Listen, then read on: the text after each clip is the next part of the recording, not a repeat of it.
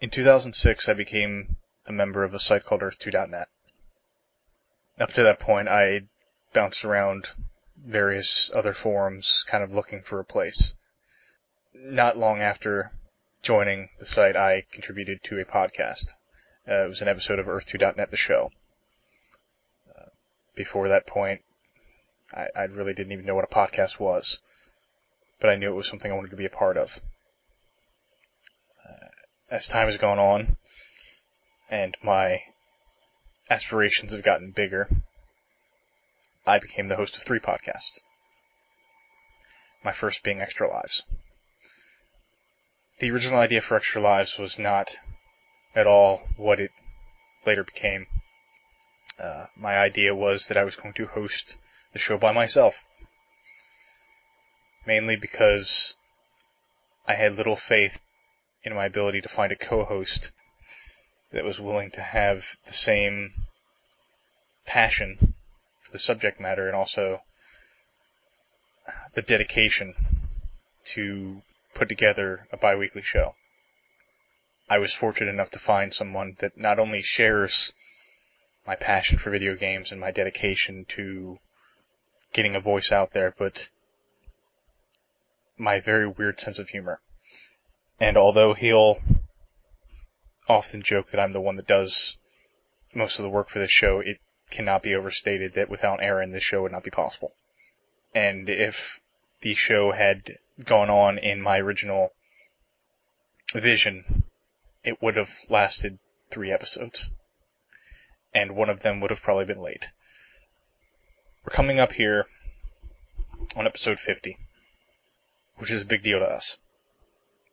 Not only because it's the show that we've hyped for several months, but because we didn't think it would be possible to make it this far. Aaron and I joked between each other and on the air. It was a show that we put a lot of effort into, but no one ever listened to. And we didn't say that in self-loathing. We said that almost incredulous to the fact that it managed to go on and gain in popularity. You know, a lot of the shows, especially the ones on Earth2.net, have long passed the 50 mark, but for us, it's something major. Considering that the format of the show is not traditional in any sense, and that most of the people hosting video game podcasts are not only getting paid to do it, but are closer to the industry than we are. We're just two guys on opposite sides of the world that like to talk about video games. Over the course of the 50 episodes, Aaron and I together have covered 17 games. To put that into perspective, the playthrough time of those 17 games combined is over 200 hours.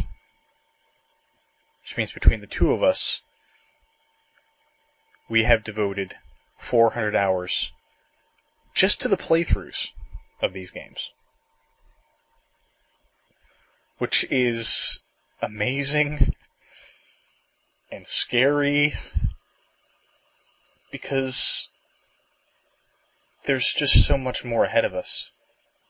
You know, we asked for episode 50 from you, the listeners, to write in half because we were starved for content and half because I was genuinely curious to know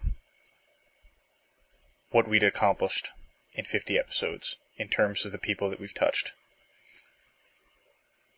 I'm happy to say that I am thankful and honestly a bit humbled by the response that we've gotten. Many of the people that have written in are not only people that I've met personally, but those that I consider friends. Some that have written in were listeners that had never written to the show before. Although it feels like, and we'll, I'll kind of joke that, you know, we kind of put the, the, uh, fate of the show in your hands. I cannot express how much we appreciate it. Now we're going to do something a little bit different for episode 50. For those that have stuck with us this long, consider it a reward. For those that are listening for the first time, strap in, because this might be the longest episode we ever do. A lot of things in episode 50 are going to be a little bit different in terms of formatting, in terms of the way the show is put together. And a lot of things are going to stay exactly the same, namely Aaron and myself. We're still going to be two dorks that like to make jokes about fruit, because that's what you've grown to expect from us. I don't know what the future of the show holds. I don't know if we have another 50 episodes in us. I don't know if we have another five in us. That's the thing with freelance gaming journalism, as it were. You really don't know what your future is. So all I can say is thank you. And on behalf of my co-host Aaron and myself, we proudly present to you Extra Lives, episode 50.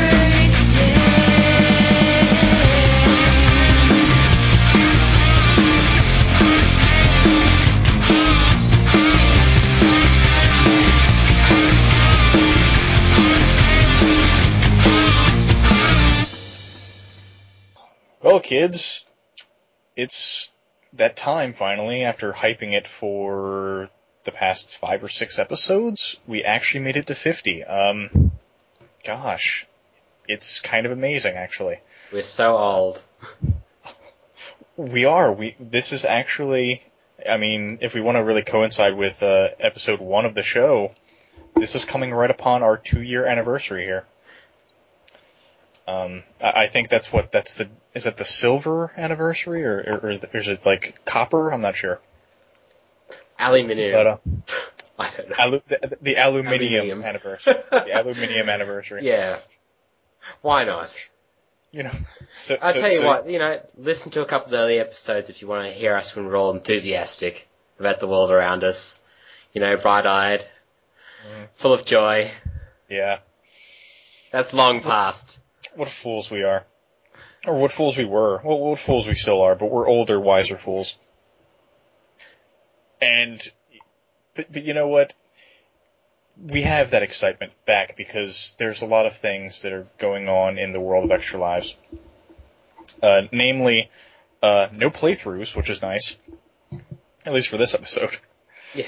And, and basically relying upon our listeners to supply all of our content, which we got, I I have to say, um, we got a hell of a response. So, Yeah, super I- I happy with I- the outcome, guys. um, but that said, I mean, we still have a full, full-fledged podcast to to do here for you. And you know, we, we mentioned there were going to be some changes. We're, we're going to just hit you with a curveball here. Um, first segment of this show, the two co-hosts are going to speak with each other about life, about video games, and the world around them. Mr. Aaron Robinson, what is what is going on in, in the life of of a, of a member of the Robinson clan, specifically the one I'm speaking to right now? Well, not as much gaming as what I would have liked these past couple of weeks, but what else is new? Um, that's pretty much as per normal. I I did say I was going to do a big uh, talk about my experiences with finishing Silent Hill 2.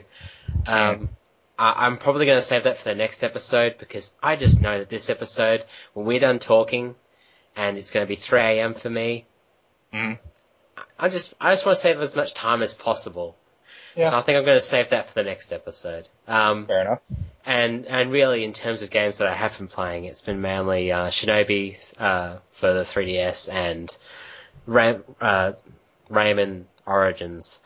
So, I mean, it's both platformers that I've already talked about previously. I've already really sort of talked about what interests them, what makes those games interesting to me. Mhm. And there's not a whole lot that I've sort of explored within them that's, you know, changed drastically.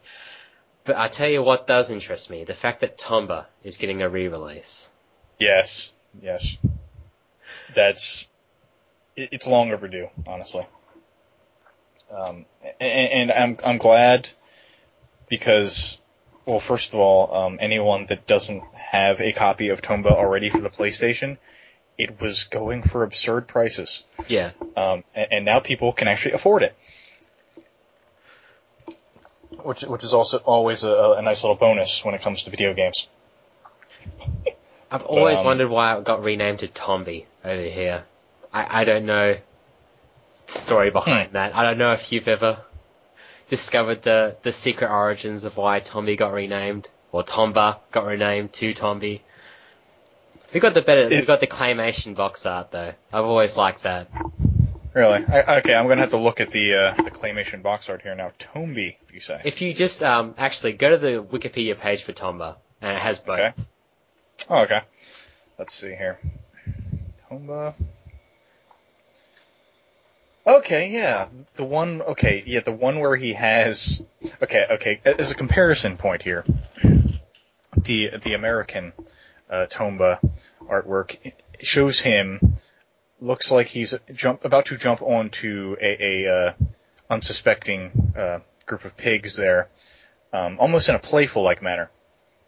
And then you go down to the the PAL artwork, and he has a look in his eyes, um, one of creepiness, I guess you could say, and and and and and, and to make it even worse, the pig in front of him has an expression of pure, unadulterated anguish and fear as he runs away. Um, I, I think that the pigs look kind of more frightened in the American version, to be honest. it's debatable, but what cannot be debated is the look of evil in his eyes. He's actually And looking at his prey in, Yeah. Tombi, as opposed to Tomba where he's just sort of staring at the camera as if to go, huh? Huh? Guess he's gonna wrestle some pigs. Yeah, exactly. And, and, and you know, he's showing full on, you know, threatening fangs in, in the PAL artwork, and he's got these little like tooth nubs, you know, in, in the uh, in the American artwork. So, but but you know what? The game experience unchanged. Otherwise, outside of that, so Yeah. that's always good to know. And you got to respect a de- developer called Whoopee Camp. Literally, the only two games they made were Tomba and Tomba 2. Yeah. They weren't long for this world. No, and, and and you know what? They they were they were a star that burned bright, for, for but burned out quickly, and yeah, Yeah, um, I mean, Tomba's always a game that I've thought about playing for a playthrough at some stage. Although, I mean, for a, like, adventure, like a 2D action adventure game, it's pretty long. Like, a, a good, what, 20, 30 hours, I want to say? yeah, jumping around and exploring different areas and completing quests. It's it's it's a really it's it's a decent sized world and there's a lot of stuff to do within it Mm. and a lot of sort of secret hidden things and you know it's yeah it, it's a it's a it's a strange game. It's a very uh what's the word uh imaginative's one word, but I'm trying to think um specifically like I, it has a very it it it's a very distinct hybrid of genres that you Yeah, really yeah. see. You know, but um you yeah don't see too many platformers with RPG elements, really. So, well I mean I guess these days you kind of do well, yeah, but but but in in this in the way that it was quest based. yeah yeah that, that it's very specific it's a, it's not stats so much as the the way it handled quests and equipment and stuff it was yeah really interesting um I never played Tomba 2 or Tombi 2 or whatever it was called down here. Um, I've I've always kind of wanted to. I think we've talked about Tombi 2 before. You've played it, haven't you? Um, yeah, I'm I, I I'm pretty sure Tomba was a box game at one point. Um, because I know we talked about it. Um, Yeah. yeah, Tomba two I, I've played. Um, Yeah, because I, I was always put off by the graphics. I I love Mhm. that melding between like the 3D and 2D art of the first game, and for them to transition into, you know, really ugly PS1 3D Mhm. art for for the sequel just kind of disappointed me so much that I never really got got around to playing it. But um, Yeah. I don't know if the gameplay is actually as good as the, in the first one. it, it's pretty comparable. Yeah, Um, it just it didn't seem like it was as wide open as the original Tomba was, yeah, for what it's worth. Um, but yeah, I mean, it's definitely worth checking out. It's also quite rare, although not to the extent of the original. Yeah. Um, looking now, actually, brand new sealed copy of the PlayStation 1 version of Tomba is going for 70 bucks. Um, although, although there's one guy here that's trying to sell it for 450. Uh, good luck with that one. But uh, yeah, I, I, I, I, I'm lucky enough to own a copy of it, and thus do not need to pay such a ridiculous price. But I'm still going to probably buy on PSN. Although, they, there's also a chance they might offer it on next month's um, PlayStation Plus, like freebies. So, Hmm. because it seems like the exact kind of thing they would put on there. And of course, there's no current uh, expectations for a European or Australian release, but we'll see. Yeah, um, I, I, I was I was actually thinking about you know your uh, the poor state of things for, for the PSN, you know, and when what you guys don't have there, and, and I, was, I was actually thinking of um, getting a uh, a Japanese PSN account because there's a few uh, PlayStation One originals on there that I, I kind of want to play. So, but but that's also a matter of paying uh, for marked up points cards and waiting for them to come in the mail and stuff like that, and then finding a fake Japanese address and, and all these good things. But yeah, there's certain there's certain ones on there that might be uh, worth the effort at some point, maybe. But, but yeah, All right. And what's going on in your world, Damien? well, you see, you know, you live in your world, but you play in ours, as I like to say. Um, so, so my big thing recently, um, I, I think everyone's aware of the of the site Cheap Ass Gamer.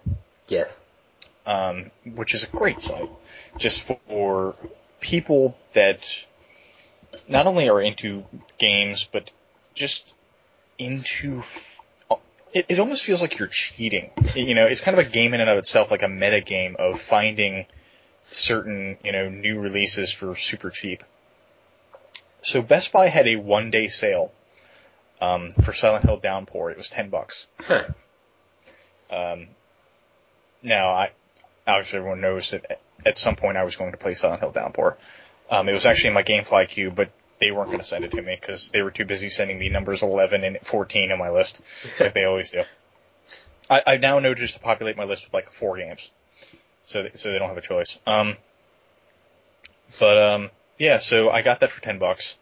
Um, the funny thing is, if I hadn't known about the flyer and I just walked into the store, I would have had no idea it was on sale because the um, the price sticker in the store said it was still sixty. Hmm. Um, but I, but I lucked out and brought it up to the counter. I was like, and, and I became one of those customers. who Was like, I read online that this was on sale for ten dollars, and and the lady looked at me and she was like, sure. And then she scanned it. She's like, oh, actually, it is ten dollars. Okay, cool. You don't But, have um, those little like in-store scanners. No, no, not for Best Buy. Um, they have like they have them in WalMarts and Targets and stuff. Yeah, yeah. But, um, no, um, Best Buy is is not a place I, I really like going to to buy things anyway, just because of the way they've changed their stores so much. I mean, they're practically cell phone stores now, and there's not really a whole lot there for people that are into like movies or you know games or things like that. But um, yeah, it, it was ten bucks. I've just started playing it. Um, trying to go with an open mind. Um, And succeeding? it's ugly. Yeah. It's really ugly. Eh, okay, I understand, especially since we covered Silent Hill 2, which is a game I'm such a big fanboy of. It would not be fair of me to compare it to the Japanese-made Silent Hills. So instead, I'm comparing it to the other Western-developed Silent Hill game, uh, specifically Homecoming. You know, which is okay, not great. Compared to Downpour, Homecoming is brilliant. From what I've played thus far. Yeah. Um, it's well, it's made in Czechoslovakia, right? So Yeah. Those those Czech developers, I tell you. Um, the the the the, the major things that I'm I'm having a problem with. Um, well, first of all, there seems to be like this morality system thing going on, where you'll occasionally have the choice to like make a good or bad decision. I, I'm assuming this is only for ending purposes. so you a Paragon or Yeah, well, I'm I'm going a Paragon playthrough right Yeah. now, Silent Hill Downpour. Um, have have not run into any blue alien side side boob as far as I can tell, but maybe that'll be one of the uh, the monsters later on.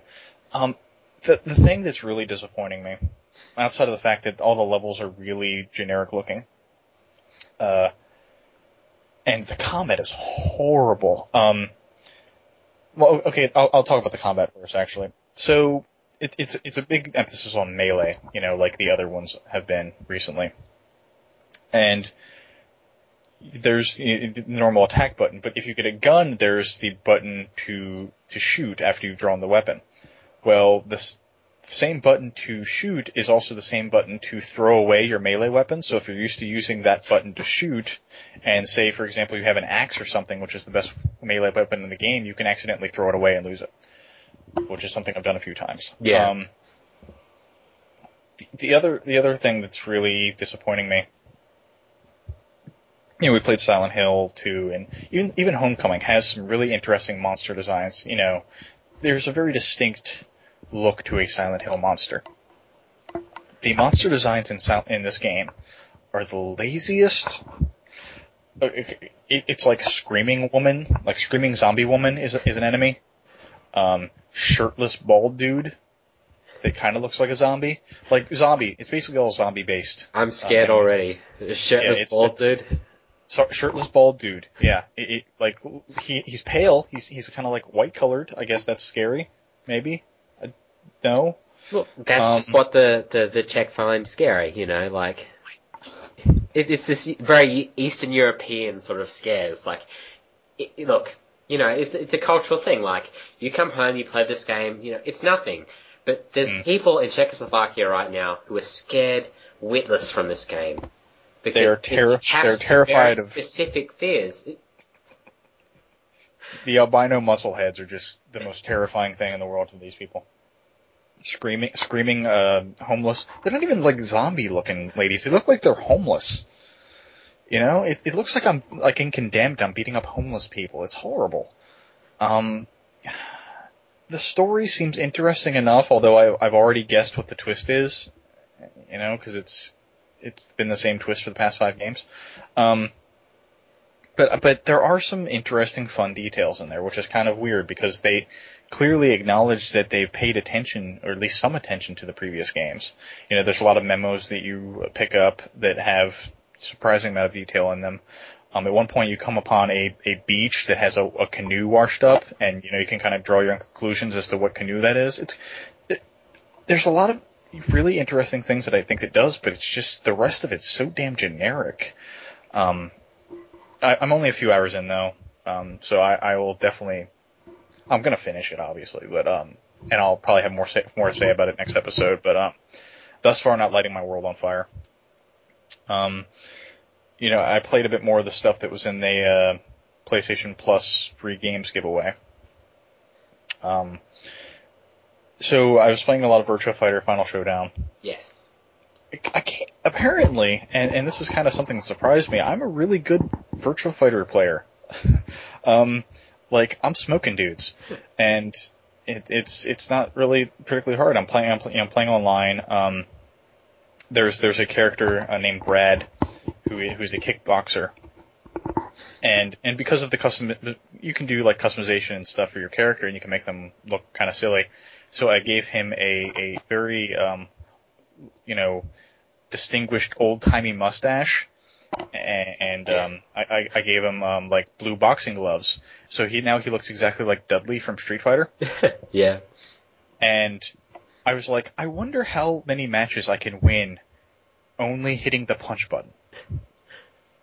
Um, I am now like, I think it's like the, the ranks are like you know you go through a tenth kyu and then you build up to like first kyu and then you go to like first Dan, second Dan, third Dan, things like that. I'm at like fourth Dan, hitting nothing but the punch button. Now, granted, a lo- there there have been people that actually know what they're doing who have completely destroyed me, but occasionally I'll run up, uh, like I'll run across a person who knows exactly what I'm doing, and you know I've actually added to my friends list by playing like a jackass. It's kind of amazing. Um, but yeah, I've had a lot of fun with that, and So are you glad to see this game sort of get a bit of a like a re-emergence, I guess, in in appreciate or you know what I mean, like its fan base has sort of come back to it because it, it kind of got forgotten early off early on in the um, console cycle since it was a fairly early game for the PS3 Yeah. and 360. and it's good and bad in a way. Good because this, I mean, yeah, it's it's a much less popular series here than it is overseas. Yeah, Um, but bad in the sense that this might be the last Virtua Fighter for a while. At the same time, um, Yeah. and and and the this might kind of be like just their way of saying, well, thanks for because originally they had no intention of bringing this out. Now, like there was a lot of fan petitions and things, and basically people had to express to Sega that they actually wanted it here. yeah, Um, and and I think making it part of the um, the PlayStation Plus you know free package for this month is a big bonus to it because I think a lot of people are going to try it that normally wouldn't have. Um, but yeah, and, and it, it's evidenced by the fact that I have been destroying a lot of people because a lot of these people are clearly beginners. yeah, Um, and I think they could grow something there. Um, from what I can tell, the people that play Virtual Fighter online tend to just be nicer than the people that you would play Street Fighter with or, or some of the Capcom fighters. Um, and because they realize the community is so small, they're not going to, you know, try to send you messages, you know, cussing you out and stuff like that. I've actually had guys who have beaten me two rounds straight and because because it's best three online. yeah, I've had I've had people that have destroyed me two rounds straight, and they're clearly very good players, and then they've actually given me a round just like a sh- like clearly just stopped hitting buttons to, to, to give me one just to kind of as a show of good faith. It's Yeah. really weird, and and you've never see that in any other fighting game. It's kind of it's kind of it's kind of awesome in a way, honestly. You know, as to say, yeah, I, I'm much better than you, but I'm not trying to turn you off to the idea of trying, you know, to get better. Um, and it's a pretty simple game. I mean, it, there's a lot of there's a lot of depth to it, but at the same time, it's three buttons. It's punch, kick, and block. yeah. Um, just then permutations of directions and things. Um, but yeah, it's definitely something I'm going to be sticking around with for a while. Um, at first, I was kind of turned off by the lack of a really strong single player mode, but you know, on, what- online's more than more than adequate enough. And I did cave in and buy all the cut all the um, the customization parts and stuff, so that actually opens up a lot of the other modes. Um, and and the amount of stuff you can customize, honestly, is is better than any other 3D fighting game that I've seen so far. So, um, but yeah, so I've had fun with that. Um, Just Cause 2, I played for about five minutes Yeah, and realized I didn't need to play Just Cause 2 ever ever again. Um, I played through the demo and that was about it. yeah, it's just really generic. It, it just feels like it's got nothing to offer. Um, Well, I think it sort of offered a level of craziness before um, Saints Row 3 came along. sure. Possibly even before Saints Row 2, I'm not quite sure. It was around about, I don't think there was much difference between the two. But you know, like it was sort of like, hey, you can like jump out of an aeroplane while it's moving and parachute in and grapple onto the ground and, you know, do kind of crazy stuff with the physics. But from what I've played of it, it wasn't really enough to sort of keep me going for more than, I don't know, half an hour or so. It, it, there's a certain appeal to you know, flinging off of a building and parachuting and then shooting guys while you're Yeah. like parachuting down and stuff. But when you're not doing that, at the moments in between that, it's just, from what I can tell, your guy has no melee attacks. So when you're out of bullets, you're kind of screwed. Um, and just the way it controlled was really awkward. And it was like, I don't know, it felt like I was playing Siphon Filter or something. Like, just, it, it felt like it was from a different era. Um, and I, granted, I'm not the most sophisticated, you know, shooter guy in the world, but eh, it just didn't really have a whole lot for me. And it's a huge file. It's like seven gigs. I'm like, I'm not going to play this ever again, so I deleted it. Yeah. Um, there's there's a few other things that I've only dabbled in, like the um, two, the Lara Croft and the Guardian of the Light, which I'm I'm going to give a really good try to. I've only started that one. Um, also, just been kind of hanging around the um, Amazon Marketplace.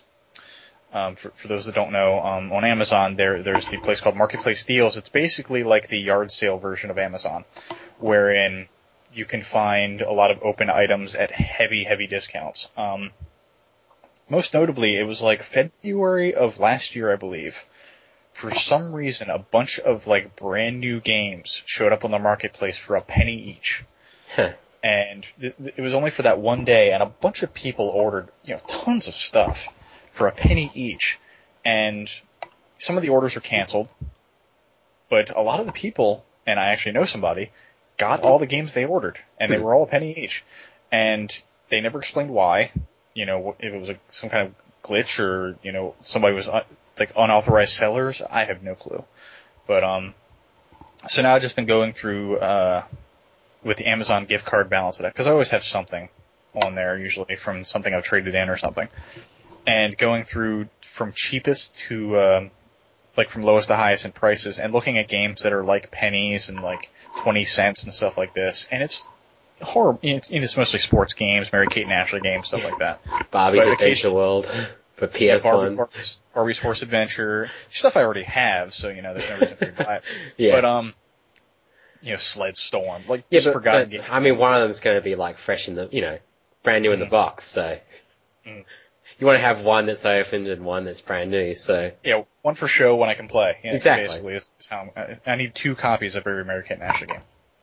But um, but you know, occasionally you'll find something interesting. Like Midnight Club is not a game I was really hugely interested in, but for two dollars, I can I can I can deal.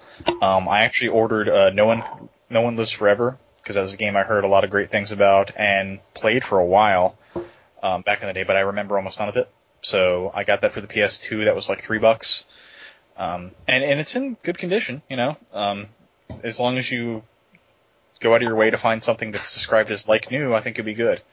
Um, there, there's only one game I got that was in a condition that I did not, um, that was not as described. And I, I was disappointed about that. But you know what? I can play Ru- Rumble Roses some other time. So, yeah, and, and I have the sequel Rum- Rumble Roses Double X coming, so I, that'll hold me over for a while. Um, I also have Rocksmith on the way, so I'm very excited to try that out. I finally, I finally found a store that wasn't selling it for eighty dollars. I found it for like thirty-five, um, and that's new in box and everything. So I am very excited to try that out. Um, outside of that, there's one more thing I must partake in here for this first segment before we move on. You know, the, my local comic book store, or my, my LCS, as the cool kids say, um, tends to carry many drinks of a, of a nerd-like, uh, fashion. Um, there's one, there's one I, I, uh, I already posted in the forums. I found it. There's an Alice in Wonderland drink called Drink Me. yeah. I ordered like I, I, I bought like twelve of them. It's delicious. It tastes like a like cherry ginger ale. It's really good. Um, but I have two other ones here. I have not yet tried, and I'm going to try them here live on the air. We have we have Power Up, which is a Mario themed drink. It just says Power Up Energy Drink. The, the disturbing thing about these, they don't list a flavor. They don't say what they taste like. It's power up flavor. Yeah, it's power up flavor. I'm assuming it's going to be a mushroom of some sort because that is what Mario is holding. Although the mushroom he is holding has also has a face of its own on it. So, all right, we're gonna try power up here. I'm gonna take any sort of guesses as to what power up is gonna taste like. Delicious shiitake. Perhaps. All right, here we go. Oh, oh, oh okay, oh, okay. It's like a. Okay, did you ha, have you ever like had like a like a Jolly Rancher and you kept it in your pocket for too long? You, you're saying things that mean very little to me, being on the other side of the Um, world. no, I'm. I'm, no, I'm saying I'm saying this to our listening audience because Oh. they'll know exactly what I'm talking about. of course. It, it- okay, this basically tastes like a melted candy. Um, but it has a lot of caffeine, clearly. Oh god. Mm. Ugh. Okay, I'm gonna mix that in with something else. Okay. The other one we have here. Resident Evil. It's called T-Virus Antidote. Is that So- an official licensed Capcom one, or Um, it, it it it has the Umbrella Corporation logo on it, and it has the Capcom logo on it, so I'm assuming so. Yeah. Yeah, these are officially licensed drinks, which is the funny thing. All rights reserved. I, I thought the um the power up one might have been like some shady little, you know, Yeah, like Korean Mario or something. Yeah, like yeah, that. yeah. It's an actual, like it just said Mario. powered up with a mushroom on it, but it's not necessarily Mario. No, it's no, it's, to- it's yeah, it's totally uh, legit. It's got Nintendo's An official uh, product. of- Yeah. Yeah. I don't know why they would be uh, putting their name on that though. That's pretty horrible. Okay, so we have T-Virus Antidote here. So these are all from a company called uh, the Boston America Corps. So all right, T-Virus Antidote. Here we go.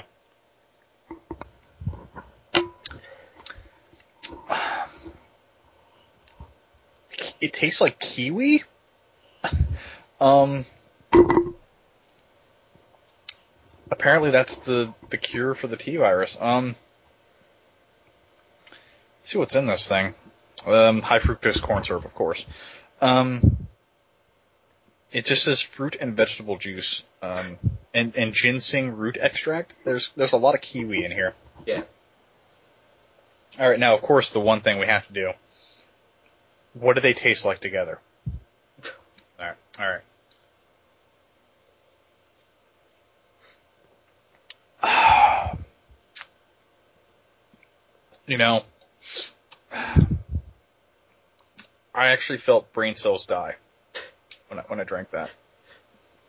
Uh, so this experiment didn't work out too, too well, but uh, there are many other drinks in their assortment that I uh, that I, I was looking. There's a Sonic the Hedgehog one. There's a Street Fighter one.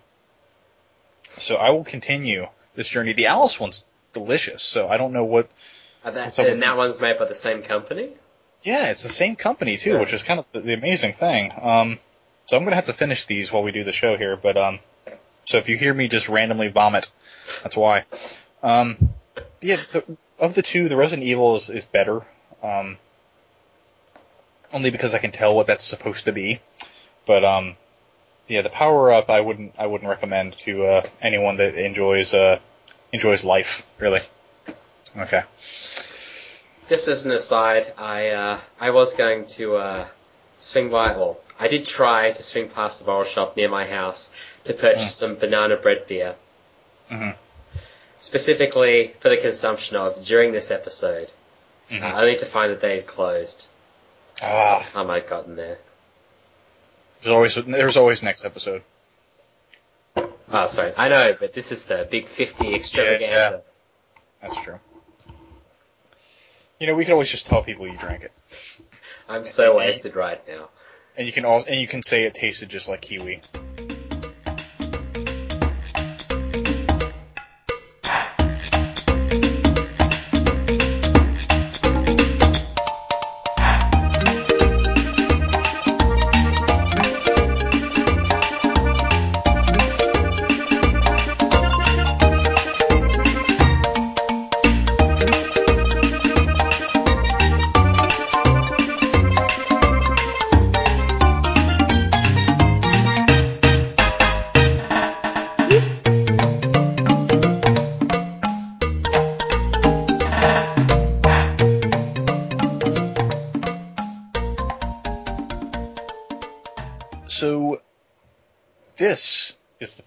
Show where we would have normally talked about the upcoming games we were looking forward to and what we wanted to play. We would sit here for 15 minutes racking our brains about stuff because we didn't know it was out. We're going to streamline this process a bit Because I have in front of me the master list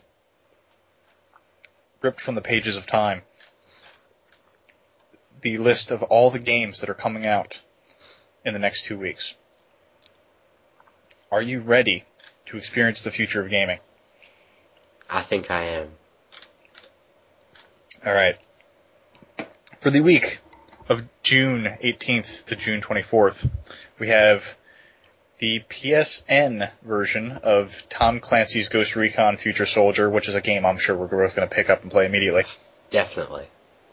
Um, Quantum Conundrum, which I'm actually going to try because it does look really, really interesting. Um, That's that Portal game from um, well, the, that Portal game. That's that game from the uh, the guys who worked on the Portal game previ- previously, right? Like a No, you got- similar you got- sort of pr- premise. you got it. You got it right. That Portal game. That's what- basically what it is. Um, that's what everyone's calling it, at least. Yeah, it's it's the one with the dimension shifting, where you could be in like fluffy world and heavy world, weird Yeah. stuff like that. Yeah. So it, it's worth at least a demo, I'd say. Um, something I'm actually strangely interested in now. Um, Lego Batman 2. Um, cause, cause, cause now the inclusion of all the other, uh, DC superheroes in it. And there was a trailer also, because they now added voice acting to the, to the Lego game, which is kind of weird. But, but it was, uh, it seemed pretty humorous. And, and I liked the, the portrayal they had of, of Superman and Batman, so that's gonna be on my Gamefly queue. Uh, since it's a new release, I'll get it mailed to me some point in January of next year. Um, alright. Steel Battalion Heavy Armor. Hmm. That is, this is the Kinect the Steel Battalion game. Yes. This does not require a $500 controller. Um, like the Xbox game did. It just requires your arms. Yes. Your arms and your imagination, basically. Um, everything I've seen about it though looks really interesting. Yeah. So I'm interested to see how that reviews, and I, and I'm all, and I'm super interested to see the quick look that's going to go up of this when Giant Bomb gets a hold of it. because I can just I can just see the hilarity that will, will ensue there. Um, Civilization 5 is getting an expansion called Gods and Kings. I'm not a Civ 5 player, so I do not know what that entails, but I'm sure if you are, you are very excited for it. The DS is actually getting a new release. The the old school DS here. Pokemon Conquest. Wow. This actually sounds really awesome. And I'll tell you why. It combines t- two things that had never before been combined in a DS title. Pokemon and Nobunaga's Ambition. Okay. Yeah. Um, so it's like, it's gonna be, I guess, a strategy war game with Pokemon. That sounds amazing. It does. Feudal Japan fought with Pokemon. Um, Okay. I, I'm, I'm in. You know, um, sign me up. That's basically, you know, uh, uh, that looks that looks awesome. Here are two really interesting ones. You know, everyone talks about how point and click adventures are dead. We're getting two of them this week. Um, we're getting Resonance, and the other one is called Dark Eye Chains of Satinav. I've heard of neither. Okay, um, the the Dark Eye is based off of the fantasy series, not the not the um, Edgar Allan Poe horror game. Okay. I know nothing about it. All it says is fantasy themed point and click game. Um, Resonance is apparently going to be some sort of like time travel thing, but point and click. Um, looks kind of interesting. So I'll have to see how that turns out. It's got a very basic art style to it, but conceptually, um, people seem to be kind of excited here from what I'm from what I'm seeing here. Um, yeah, um, you have you have the possibility to overcome death by rewinding time in the game. So rewinding time in a point and click adventure. I'm gonna kind of interested to see how that works. Yeah, yeah. So, and, and there's actually one one screenshot I'm looking at here that looks. I guess the artwork is just unfortunate because this person has pants, but they're flesh colored, and and it looks like this person is actually wearing no pants at all. Wonderful. Yes. So, I mean, that's a selling point, I guess, for sick people. Um, Tomba, like we mentioned, is coming out on PSN. That is going to be come out actually before this episode airs. Huh. So by the time you hear this, um, it'll be out. It's the 19th. If you got a PlayStation and, and you live in the US, go out and buy it, kids. Yeah, I, I, I highly recommend it. It, it. it no doubt gets the Extra Lives Gold Award. Or the Aluminium Award for this episode. Um, Brave, I guess this, this is the new Pixar movie. Yeah. Um, yeah, it's getting it's getting a uh, a game adaptation for literally everything. Of course. The, the PS3, the 360, the Mac, the Mac. I mean, for God's sakes, it's getting a Mac adaptation. Who bu- who buys adaptations of Disney movie games or Pixar movie games for the Mac? You know? Huh, okay, whatever. Um, so that Magic the Gathering um, online title, uh, Duels of the Planeswalkers, is apparently getting a third edition, and they are still not letting you edit your own decks. So what's the point? I guess that's why they needed a third edition because people will still keep buying it if they need if they actually want new cards out of the whole thing. Yeah. Okay. Uh, Tiny and Big Grandpa's Leftovers. Alright. Another game for the PC. It's a physics-based action adventure platforming sandbox game. Sure. The game is a sandbox in which you need to solve puzzles presented to you using various tools, including a ray cutter, a grappling device, and rockets. Okay. The game has a 15 song soundtrack composed entirely by indie bands. No. For an indie game? No. Okay. Uh, Two Worlds, the Velvet Game of the Year edition is coming out for the PSN apparently. I have, I've never played Two Worlds 2. I played Two Worlds 1 and that was bad enough for me, so Yeah. never bothered with the second one. Although I hear the second one was better, to be fair. Mm. Uh, Roller Coaster Rampage. Um, there is no information for this game, so I can only assume you play as a roller coaster out for revenge. Um, looking to destroy all those all those um, inconsiderate children that have spilled uh, drinks and greasy food upon your seats. It's up to you Um, to destroy any other form of transport. The last the last boss is a train. That actually be pretty awesome. All right, for the week after that, for June 25th to July 1st, we have The Walking Dead uh, episode two. Um, I haven't played this, but from what I can tell, this you know is getting pretty good uh, reception from people. From what I, from what I can tell, I'm just kind of burned out on the whole Walking Dead thing. I think the books were enough for me. I never watched the show, Yeah. and now we have a game too, so it's kind of a lot to juggle.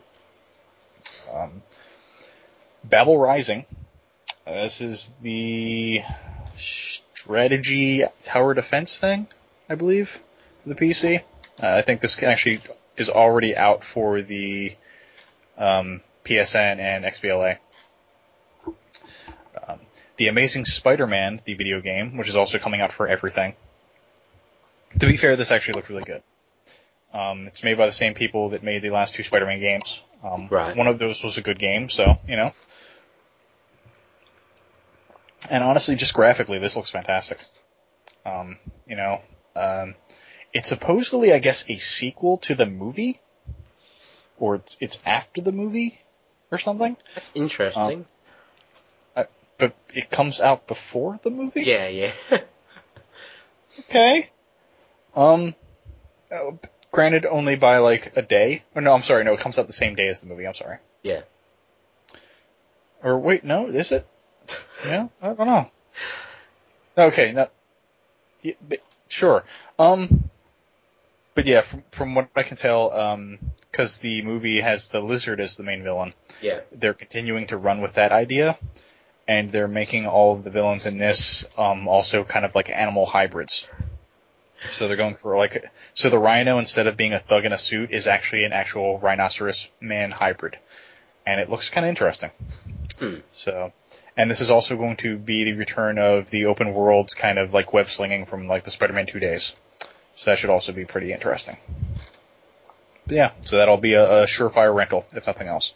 See what they do with it. I have like next to no interest in the movie, but you know, I could always use another Spider-Man game. All right.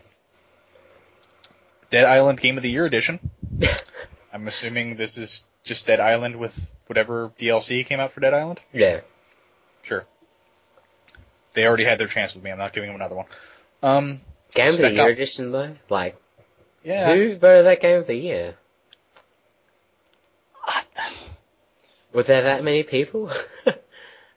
Two Worlds 2 got a Game of the Year edition, so, you know, it's, oh, okay. I, I honestly thought Game of the Year edition meant that it was a, I don't know. I don't know. It should, in, princi- in principle, you are correct. Yes. But Game of the Year edition has now just become a catch-all for a re-release with DLC. Unfortunately. Um, you know, blame the Elder Scrolls games, I guess. Because they were the first to do it, I believe. Um, Spec Ops The Line. Okay, okay, here's a concept for you. You're a soldier. With me so far? With me so far? Ah, you've lost me. Sorry. Soldier, you say? Dude with guns. You're dude with guns. Oh, oh, those those people. Gun dude. You're gun dude. You're gun dude, bro. In the desert. Yep, Third person. Shooting things. yep, yep, yep, yep. I've already There spent sixty dollars. There may be dubstep. There will most definitely be Nolan North. You know, I, I mean, pre-order now for the um, extra gun thing.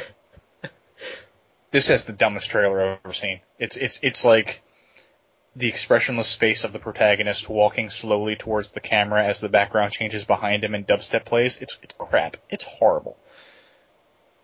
It- it- whoever buys games like these, you're part of the problem. so yeah. Um, Uncharted uh, and Uncharted 2 are both coming out for PSN, so you can now download those. The 3DS is getting some titles. Um, Heroes of Ruin, which looks to be an action RPG of the Diablo sort. So, look, you know, if that's something you're into. But really, the big news, July 1st, you know what's coming out for the 3DS? Myst. Wow. Not even like real Myst or something like that. No. But another re- release of Myst. The Mm-hmm. original DS got a release of Myst. I, I think we've actually gone into this. Yeah, yeah. hmm But but but this, this is for the 3DS. Yes. So I'm sure they've redone it in 3D, which is just dandy. These this is a list of this is an incomplete list, but this is the list thus far of the systems that have gotten a port of Myst. Ignoring the fact that the PC alone has gotten three ports. Yeah, yeah. and and and, and I love Myst for the record, but yeah, um, it's come out for the uh, PlayStation Network, the PSP, the Amiga, the Saturn, the regular PlayStation, the 3DO, the CDI, the Jaguar, the Jaguar CD, the Mac, the regular DS, and the iPhone. I believe it's also out for Android now too. So if you're looking to get your fix of Myst, You have many Sadly, options. there's no way of playing it. It's impossible in this day and age. Well, I mean, you can't get it to run on any of those systems I named, but it is available Yeah. to download. Uh, you actually have to get it in floppy form, no matter what the system is. It comes out on 27 floppy Yeah. disks.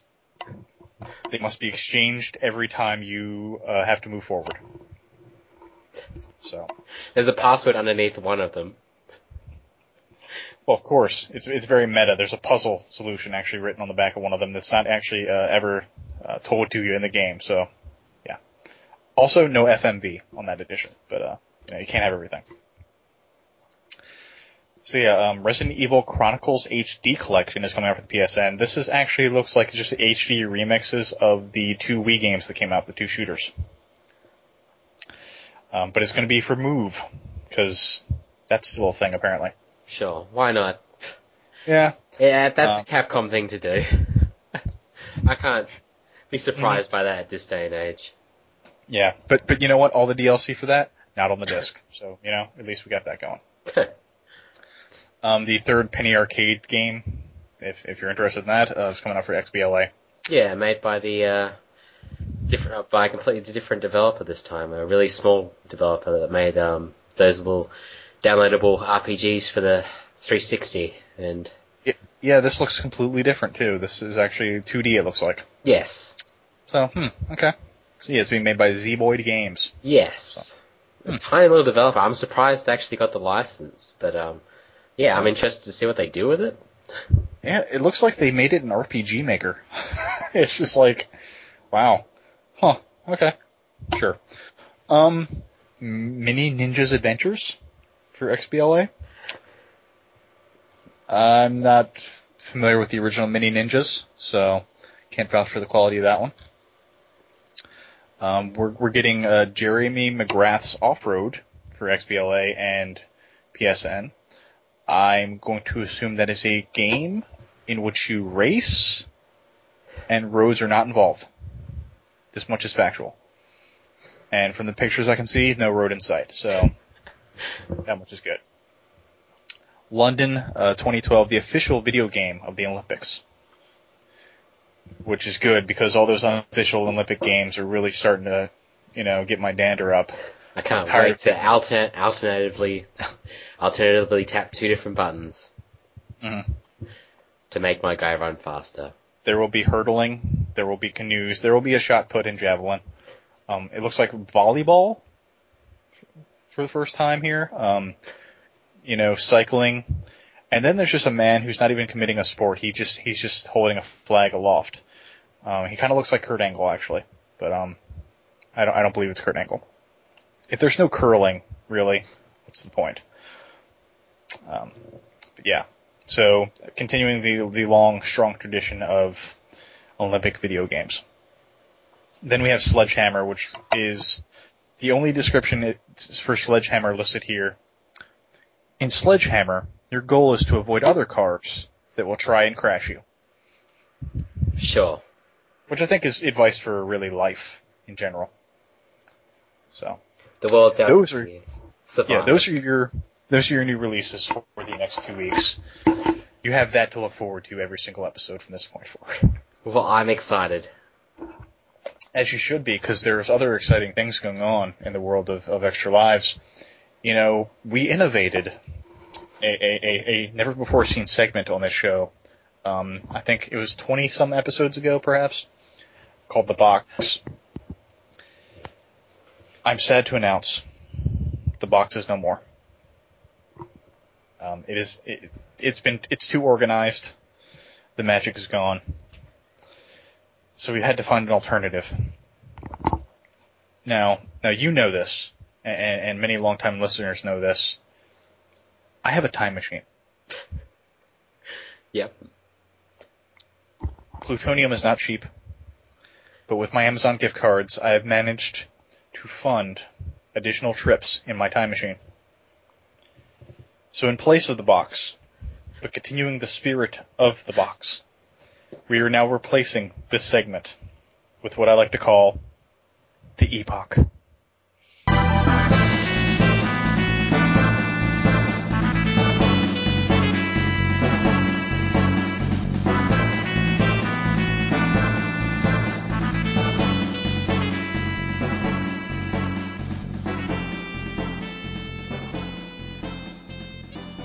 So in my travels, and, and, I, and I fixed the um, the date setting on my on my time machine here. So what I'm going to do for every episode for you is risk life and limb, perhaps all limbs, to go into gaming's past and present and bring back relics from that era.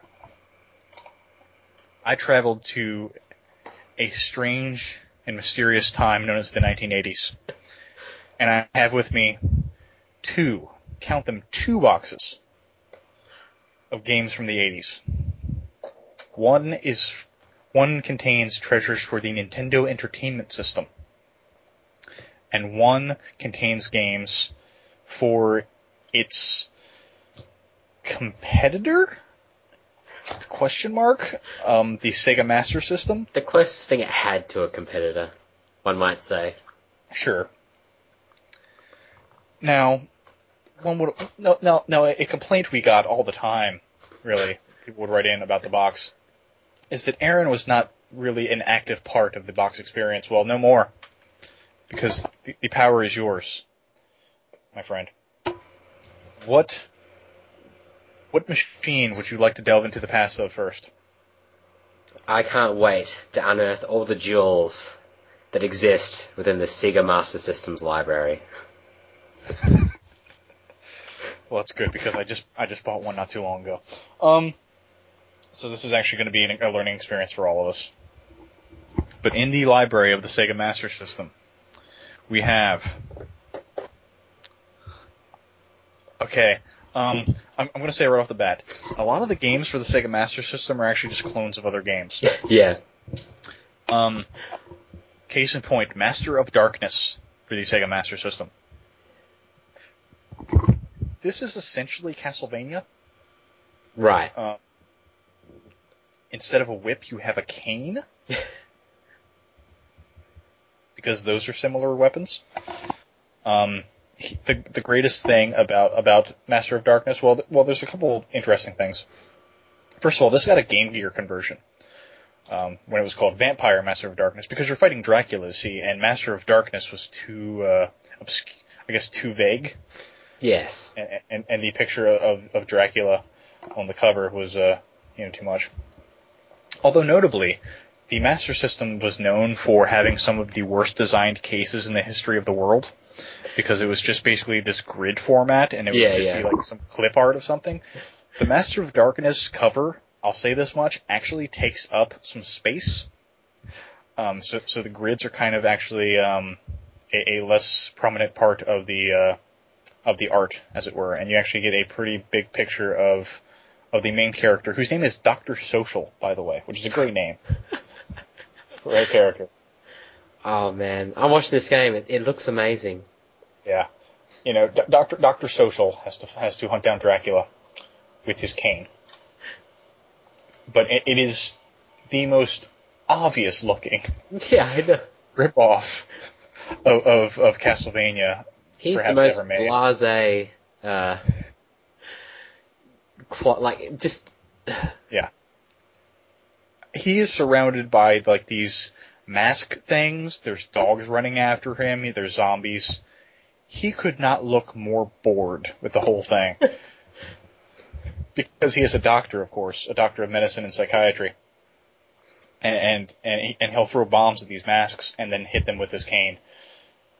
It, it, it's kind of funny the way he walks too. It it looks like he's perpetually leaning backwards, yeah. as if as if to puff his chest out. It's it's quite amazing. But um, the game itself is actually pretty fun, honestly. Um, one of one of the few games for the Master System I've played almost to the end. So you know, I actually played this on the Game Gear though, and uh, the artwork I don't believe was was as good back back in the day. But Doctor Social, that's a great name. We need to bring it back a character. We need to give it like another character named Doctor Social. That's just wonderful. Uh, so that is that is our first taste of the Master System. Now, do you want to continue with the Master System, or should we also examine the, the possibilities of the of the Nintendo Entertainment System here? I think it's only fair that we alternate in this case. Okay. Okay. Uh, so for the next title, definitely a NES title. All right. All right. So we have here for for the NES or the NES, as the cool kids say. As I say.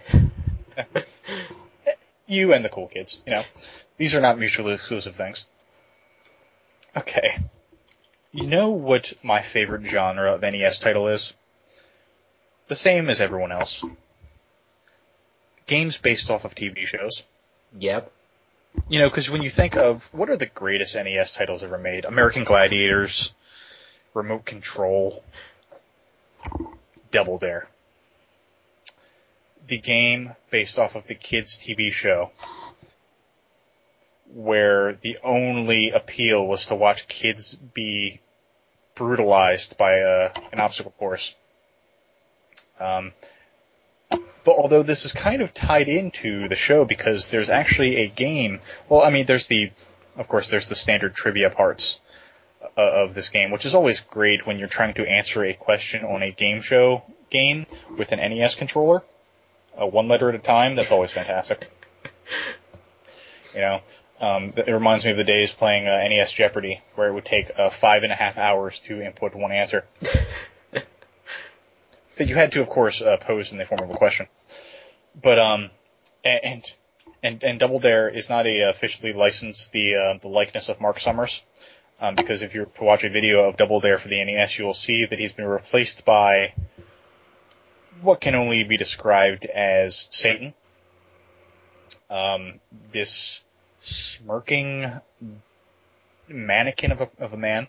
Um, but, but, but of course the real appeal, as, as is the real appeal of the Double Dare TV show, is, is the games and the obstacles. Um, to tie into our show, actually, one of the games involves you throwing bananas at a giant moving picture of, of a monkey. You know, just like on the TV show. Um, the, the other thing of note here is that when you are in the obstacle court, like the obstacle course sections, your characters don't look like kids. They look like custodians. You know, like janitors. Um, they're like in coveralls, wearing hats. Um, looks like they're actually not even playing through the, through the obstacle course. It looks like they're actually just trying to uh, get through the area and perhaps clean it up, and they're just being constantly bombarded with traps. Um, you know, falling into the slime and things like this. Yeah. Um, one of them's crawling on its belly in front of oil. It's just hard. It's just it looks like a really horrible thing. Hey kids, we got your stunt doubles. Yeah, yeah, that's pretty much what it looks like. Um, and, and and these do not look like they would be safe to play. You know, this is this is why shows like this can't exist anymore because it just looks like major danger to children. Um, yeah, yeah. I'm, I'm watching a video now. There's just literally okay. There's literally a a uh, a box with green goo in it, and on the side of it, in case it wasn't clear, slime. So, so that's Double Dare for the NES. We have, all right, we have one more. Which of these two relics of the 80s would you like to would you like to finish off with? I wonder what other magical clones can exist on the Master System. Alrighty. Well, I'll tell you. You wanted, you know, Castlevania clone is one thing. How about a Double Dragon clone? Sounds awesome. Now, the funny thing is, the Master System actually got a conversion of Double Dragon Yeah. that was okay. You know, wasn't great. Although some would argue it's probably it was like one of the best versions of Double Dragon. It's not, but um, Renegade uh, for the, for the Master System. The in the interesting thing about Renegade, um, besides the fact that it is a clear uh, ripoff of Double Dragon, well, there's a reason for that. It was made by the same people. Um, it has the exact same controls, the exact same moves. You know, it has that awkward uh, Double Dragon punch and the back kick that Yeah. you know is always so effective in eight eight bit games. Yeah. Um, The little mule Like kick the- thing. yeah, the backwards jumping thrust kick to the junk, which you know for some reason the guy's just going to stand there and keep taking that kick. It's it's kind of amazing. Now, the the, the um, interesting about, thing about this is this was part of a larger series, uh, the Kunio Kun series in Japan. Hmm. Um, I Kunio heard Kun, this before, yeah. yeah, Kunio Kun is like this franchise basically centered around like a high school or something. And a lot of the games that actually are like known as like classic NES games are actually part of this series. Um, River City Ransom, if, you because if you notice, you play River City Ransom, you play Super Dodgeball, you play like the Nintendo World Cup. They all have the same weird looking, super deformed characters Yeah. because they all happen in the same universe. Um, and in Japan, they're all known as like Kunio Kun, such and such, this or that, and they were just renamed for America. So it's kind of a fun fact, you know. Um, River City Ransom, a Renegade, Super Dodgeball, they all take place in the same universe. And, and the same continuity, as it were, which is which is weird because you know you wouldn't really think of the guys in River City Ransom who were beating up people with you know chains and things of that nature to uh, then stop and play soccer. You know, but um, you know, to each his own. Uh, there's there's a ton of games for that series too. Um, we only got very few of them Yeah. outside of Japan, but um, yeah, the the main character Kunio, of course, as he's known, um, has that very distinctive uh, giant eyebrow, the giant unibrow really, and and he's perpetually uh, two feet tall, as is everyone else in his world. So it's it's only fair. But um, Yeah, Renegade is from that same series, um, made by Technos, who are the same people that came up, who, who made Double Dragon. So, to call it a ripoff would kind of be unfair, because this actually predates Double Dragon, Yeah. um, by, I think, a year or two? So I guess you can, in, kind- in, in some ways you can kind of call this a prototype Double Dragon. Um, I think it looks Yeah, I really mean- good for a Sega Yeah. Master System game. It, it- yeah, and, and honestly, the fact that they get more than three characters on the screen at once is kind of kind of a, a technical a technical feat. But um, you know, there's there's background. You can have one car in the background. That's pretty good. Um, and honestly, between Renegade and the Sega Master System version of Double Dragon, I'd probably prefer to play Renegade, honestly, um, because this was made for the Master System. Yeah, yeah. Uh, and I mean, obviously, it came out for a million other things, but um, while Double Dragon felt more like a cheap port, you know. So th- there's actually, um, if anyone else wants to know my feelings about Double Dragon, in in my uh, I have a like the random goodness thread in the Earth Two forums, in the classic gaming section, where I actually compare every known version of Double Dragon to each other. Um, because I, I just made it basically made a day of playing through all of them, and it was an interesting experience. Don't ever play Double Dragon for the ZX Spectrum. Um, actually, don't ever play anything for the ZX Spectrum. now that I think about it, unless you really, really like puke green. Words to live by. Yeah, basically, that's that's. If if you listen to nothing else on this show, do not play anything for the ZX Spectrum. All right. So that will do it for this edition of the Epoch. And every episode, you have another great era of gaming to look forward to, experiencing and reliving through the magic of time.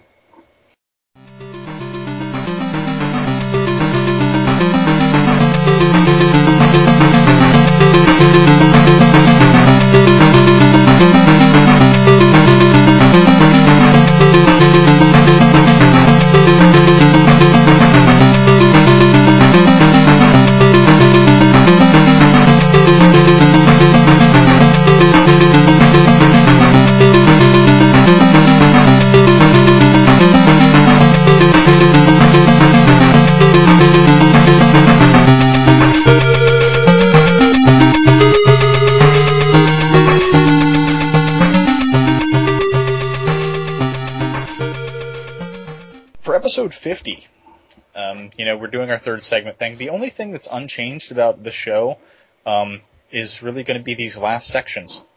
Um, the only thing you guys really need to know that's changing is the structure of our, of our playthrough choices. Instead of Aaron picking one game and then me picking another, um, Aaron's actually got the next four episodes to himself, to which he can do whatever he wants within reason.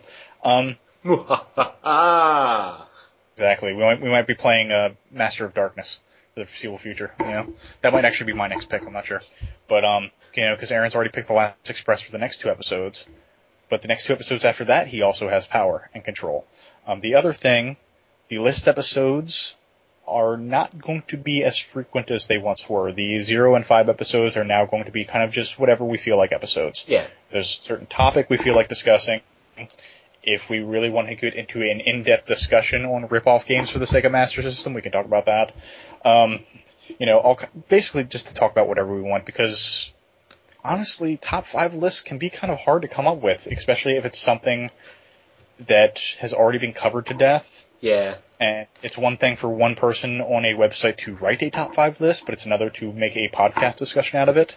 So certain things aren't going to lend themselves as well to that discussion, and we just kind of felt like we were running out of ideas. So we're gonna we're gonna try something new. Um, if something comes to our minds that's going to be a brilliant idea for a top five list, we can still do them, but we're not going to we're no longer going to be confined to them. Other than that, it's going to be the same high quality playthrough um, play playing throughs that you've come to expect from us. Um, I, you know, I actually put this in the intro, but I don't think I shared this with you, Aaron. Do you know how many hours of playthrough time we've put into the show? I. No. Between the 17 games and the two of us, we have logged in a combined 400 hours of playthrough time for the games we have covered. Wow. That is four games of Skyrim. Unlocking everything. We are great men. That's And weeks and weeks of our life. Yes, Take it away. Playing mostly good games, though. That's true. Um, you know, I can take back that Eternal Darkness part. Um, really, that's really the only one I'd really totally take back. Um, maybe some bits of Star Tropics, Yeah, but um, we can say we played them.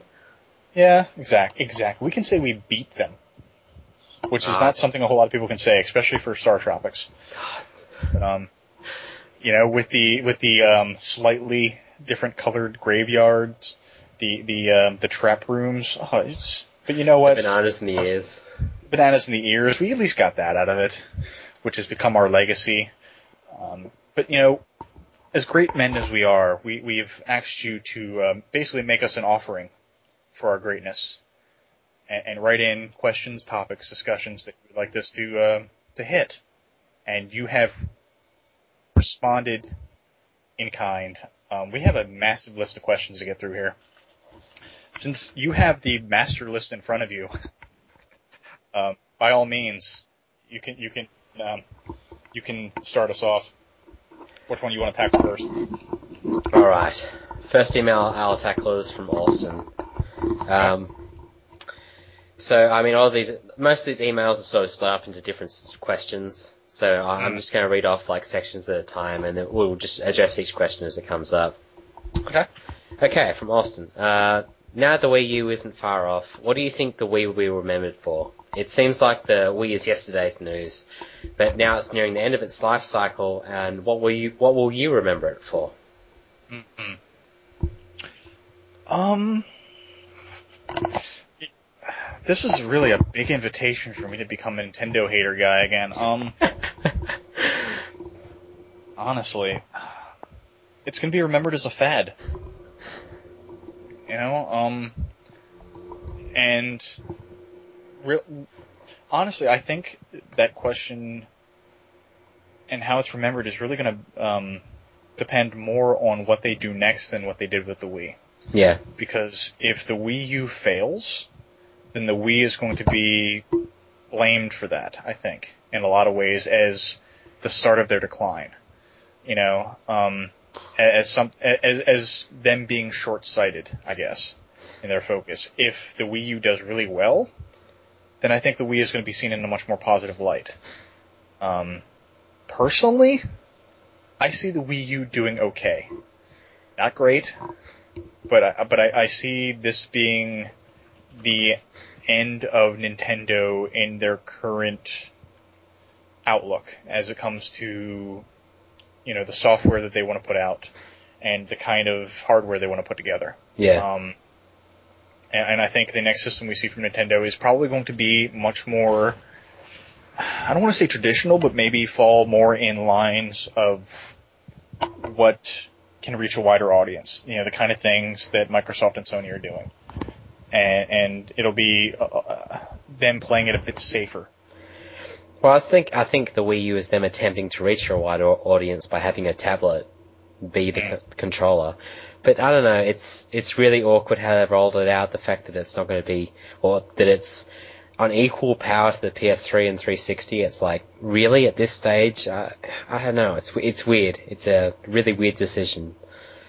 Um, yeah, you you look at E3 and it's like, here, what are the new games coming out for the Wii U? Well, we Yeah. got Arkham City and we got Mass Effect 3 coming out. It's like, the games we already beat.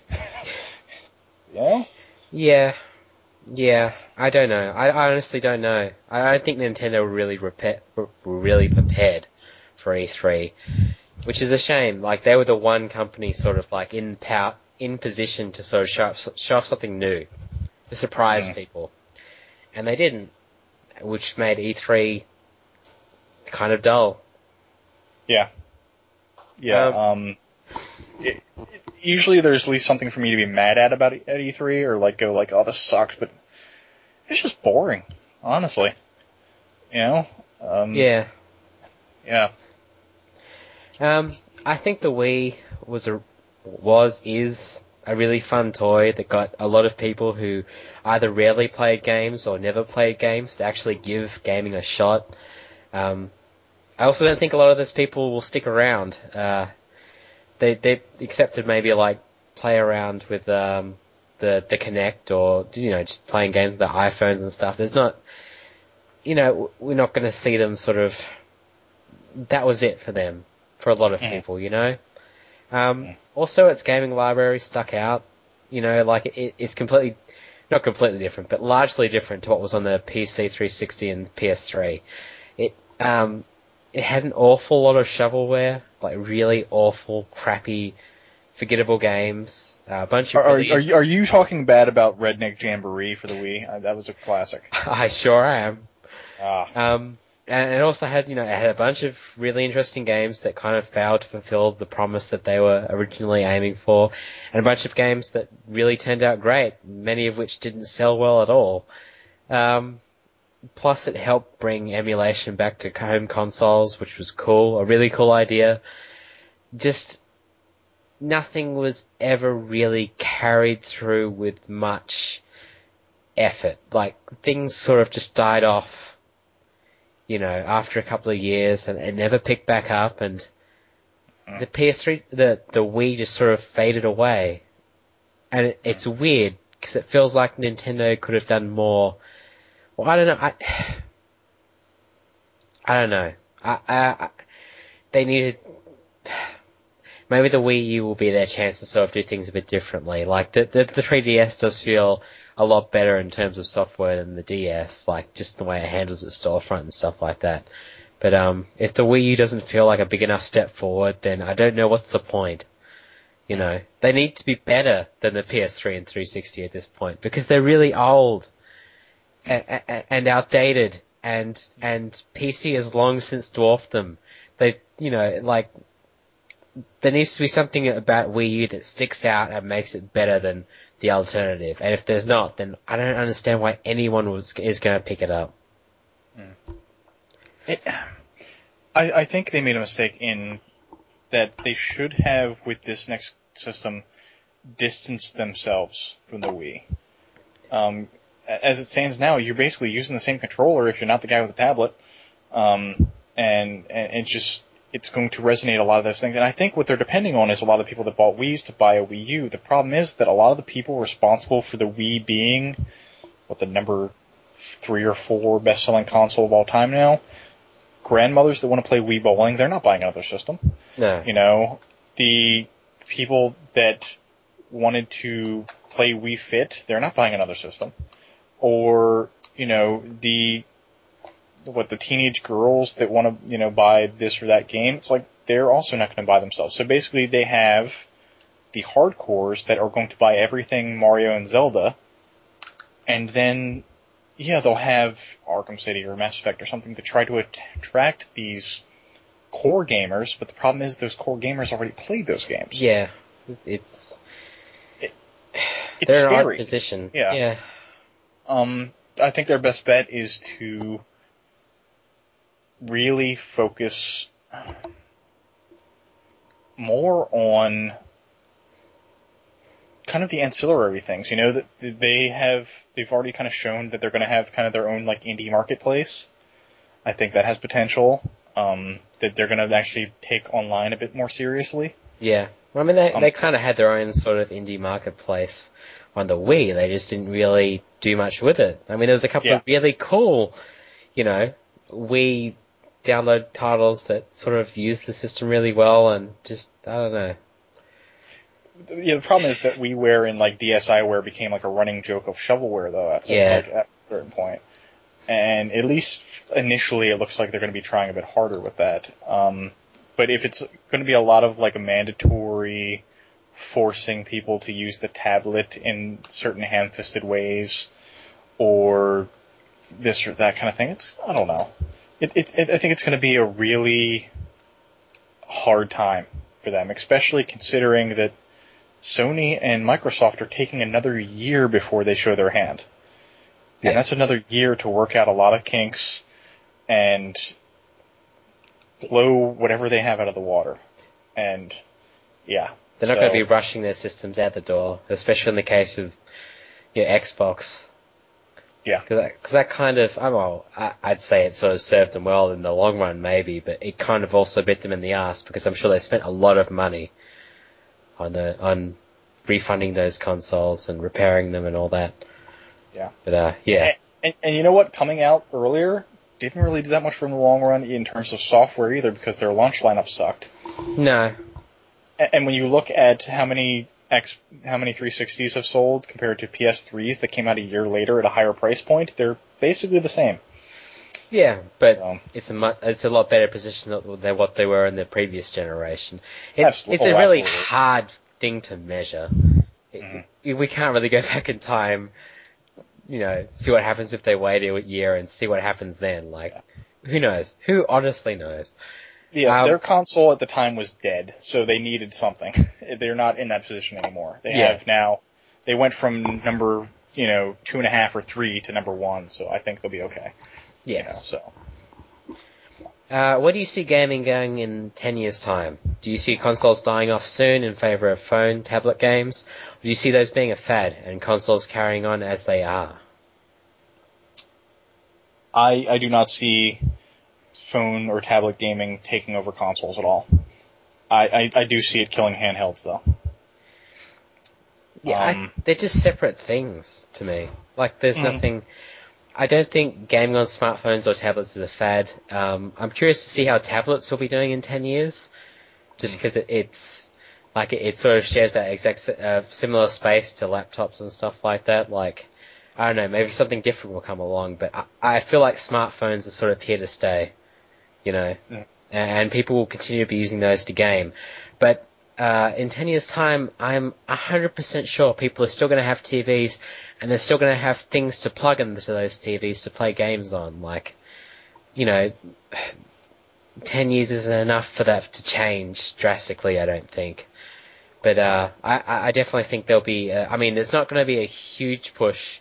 Well, there will be a push next generation towards towards digital, but um, it's going to continue to be physical media primarily Mhm. on home consoles, and I think the next generation after that maybe will be where we finally sort of like see digital only happening on home consoles. But that's ten years away, you know. Yeah. I, I see I see the next generation being one with a lot of growing pains in terms of the distribution channels. Yeah. In terms of because I think there's a lot of pressure, not so much with the, from the consumer, but from you know these industry insiders and these journalists, these people that are kind of disconnected from the whole regular consumer experience of rushing to we need cloud saves, we need digital distribution, we need like cloud saves is the dumbest goddamn thing ever. I don't trust a computer that's far away in someone else's shack to save my games for me. I like having my own hard drive. Thank you very much. You know, yeah, if you're a journalist and you play 800 games, that's fine, but That's how Diablo You know- 3 works, right? It has cloud save, like everything's yeah, yeah. And, and yeah, well, that's going to be a problem. That's going to be yeah. insane. An Yeah. insane number of copies. So, you know, and there's just tons of people that can barely play Diablo 3 because of that decision. And it just sucks for them, but there's nothing that can really be done. Like that's, that's what they chose to go with, I guess. Yeah, I, I think DRM is going to be changed a lot. Um, I hope it's changed a lot. And, and I and I think I, well, I think they're going to find a happy medium finally. Yeah. Um, the same way that music did. Um, I think that there are going to be a lot of you know initiatives pressuring the idea of these multimedia hubs like they're already doing now. I think it's going to go so far that it's going to then completely lose its reasoning since in 10 years from now you're going to have TVs that can run Netflix that you won't need the console anymore. Yeah. So th- having those kind of features will be irrelevant. Um, I do like having a home screen and a hub where you can, you know, I like that kind of thing. Um, you know, when I start up a PlayStation, it's only going to boot up that disc or that CD, and there's not really anything to do with that. So I do like that how that has progressed, but I do see a lot of the focus away from gaming that we have now is going to actually probably go away and go in the other direction entirely because you're going to have so many devices that can do all this streaming stuff, especially as broadband becomes more prevalent, that to compete, you know, Sony and Microsoft or whatever company is Sega, I don't know, it, whoever company is making consoles at that point is going to go, okay, you can do all this other crap on your phone or your tablet or your TV, which is going to be a smart TV at that point. Here are the games. You can only play these games with the technology we have here because your phone is going to handle it. Yeah. And, and I'm I welcome that. The whole digital thing though scares me for multiple reasons. Because if I own a game and then for some reason or another um, I have to be and I have to be connected to this thing to play that game, that's going to screw me over. And I also just like having physical media. Yeah. That's my collector. That's my collector mentality. So I mean that kind of ties into his next question. Yeah, yeah, yeah, exactly. I mean, I, I do hope that, um, like GOG sort of leaves, led the way with having no DRM, a, a no DRM game service. I hope we see more, like, independent, well, I mean, like, um, I guess, uh, like, uh, the Humble Bundle services, they haven't really had much in the way of DRM, except for, um, like Minecraft and stuff like that, so, Mhm. yeah, uh, there's a slow push towards that, and I hope that it continues, and that it reaches consoles, especially within 10 years. It would be kind of a shame if it didn't. Yeah. If anything, I, I see I see Steam getting a competitor, like a comparable competitor. Um, That would be interesting. yeah, That- and, and- for Steam to have to be competitive against someone, you know, that, Yeah. that, that's going to create an interesting marketplace, you know? I I just think the idea and and the and and you know yeah, there's some people that are already trying like EA is trying like Origin and stuff, but I I see like a company that maybe we haven't even heard anything from up to this point. Yeah. That kind of just dives headfirst into that and goes, you know, this is something we're gonna try and makes a run for it. Um, and then it's going to be a really exciting time to be a PC gamer at that point because you're going to see a lot of competitive pricing. Um, and, and Steam sales are already kind of ridiculous Yeah, yeah. anyway, so it's it's going to be interesting. But um, yeah. Alright. Given that games are now becoming more and more available as downloads as well as physical meet as well as physical titles, mostly for the same price, which do you prefer and why? Yeah, like I said, physical media is my thing. Um, I like having a game. I like having a case that I can open and look at, a shelf. When you're trying to display your collection of games, I, I like not having to go, well, he, lo- hold on, let me open my home screen here, and I can just show you this list of crap I downloaded. Um, and, you know, piracy is a thing that's always going to kind of exist. It's going to be very easy for somebody somewhere with the time and, and the means to do so to acquire a collection like that. It's going to be a lot harder to acquire an entire shelf of original Nintendo games, for example.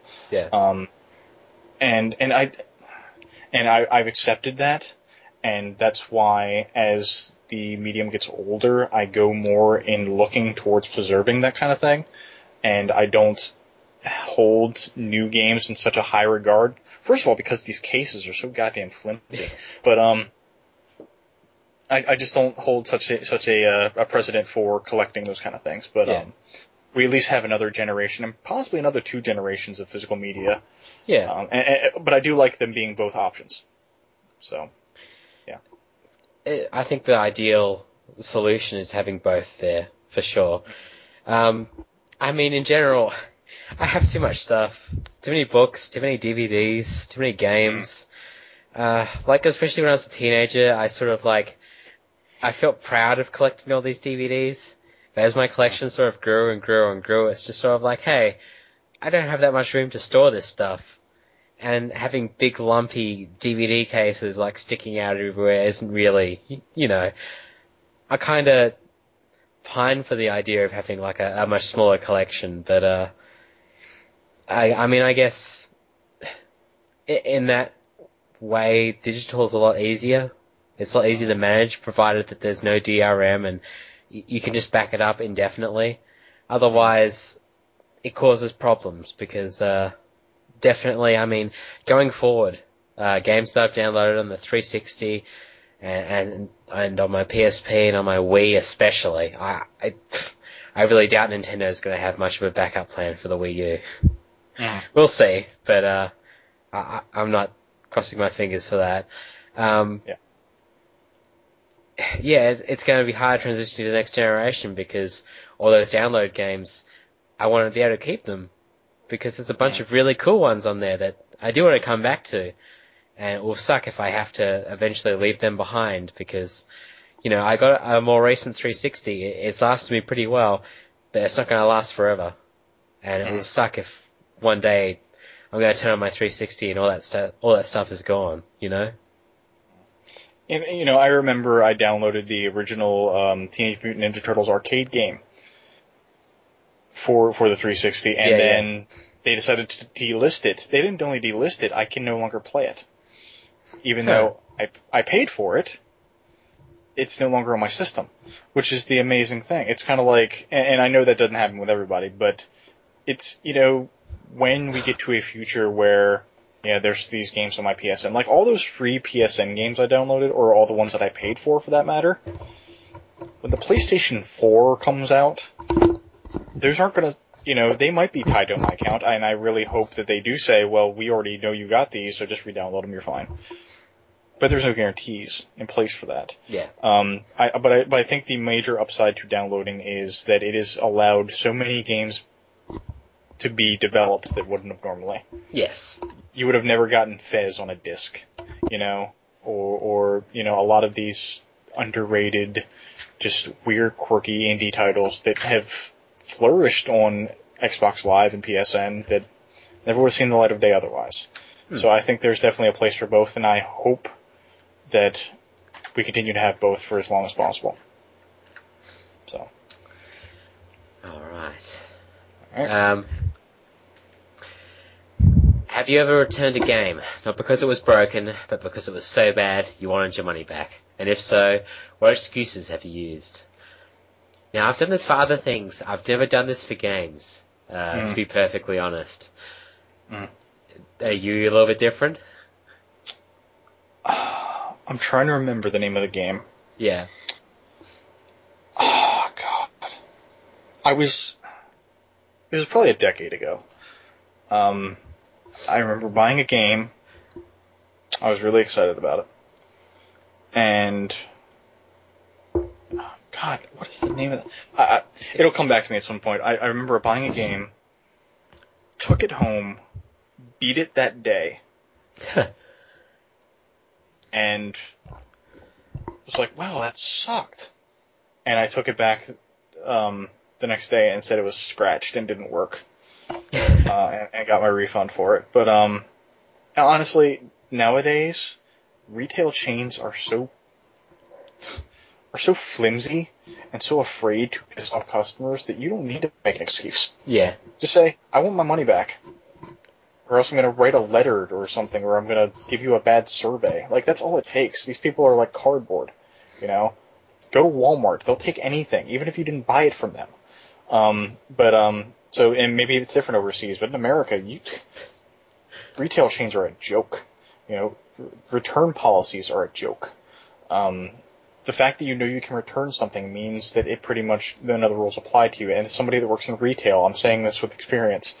Um, you know, GameStops. I mean, they pretty much take back anything.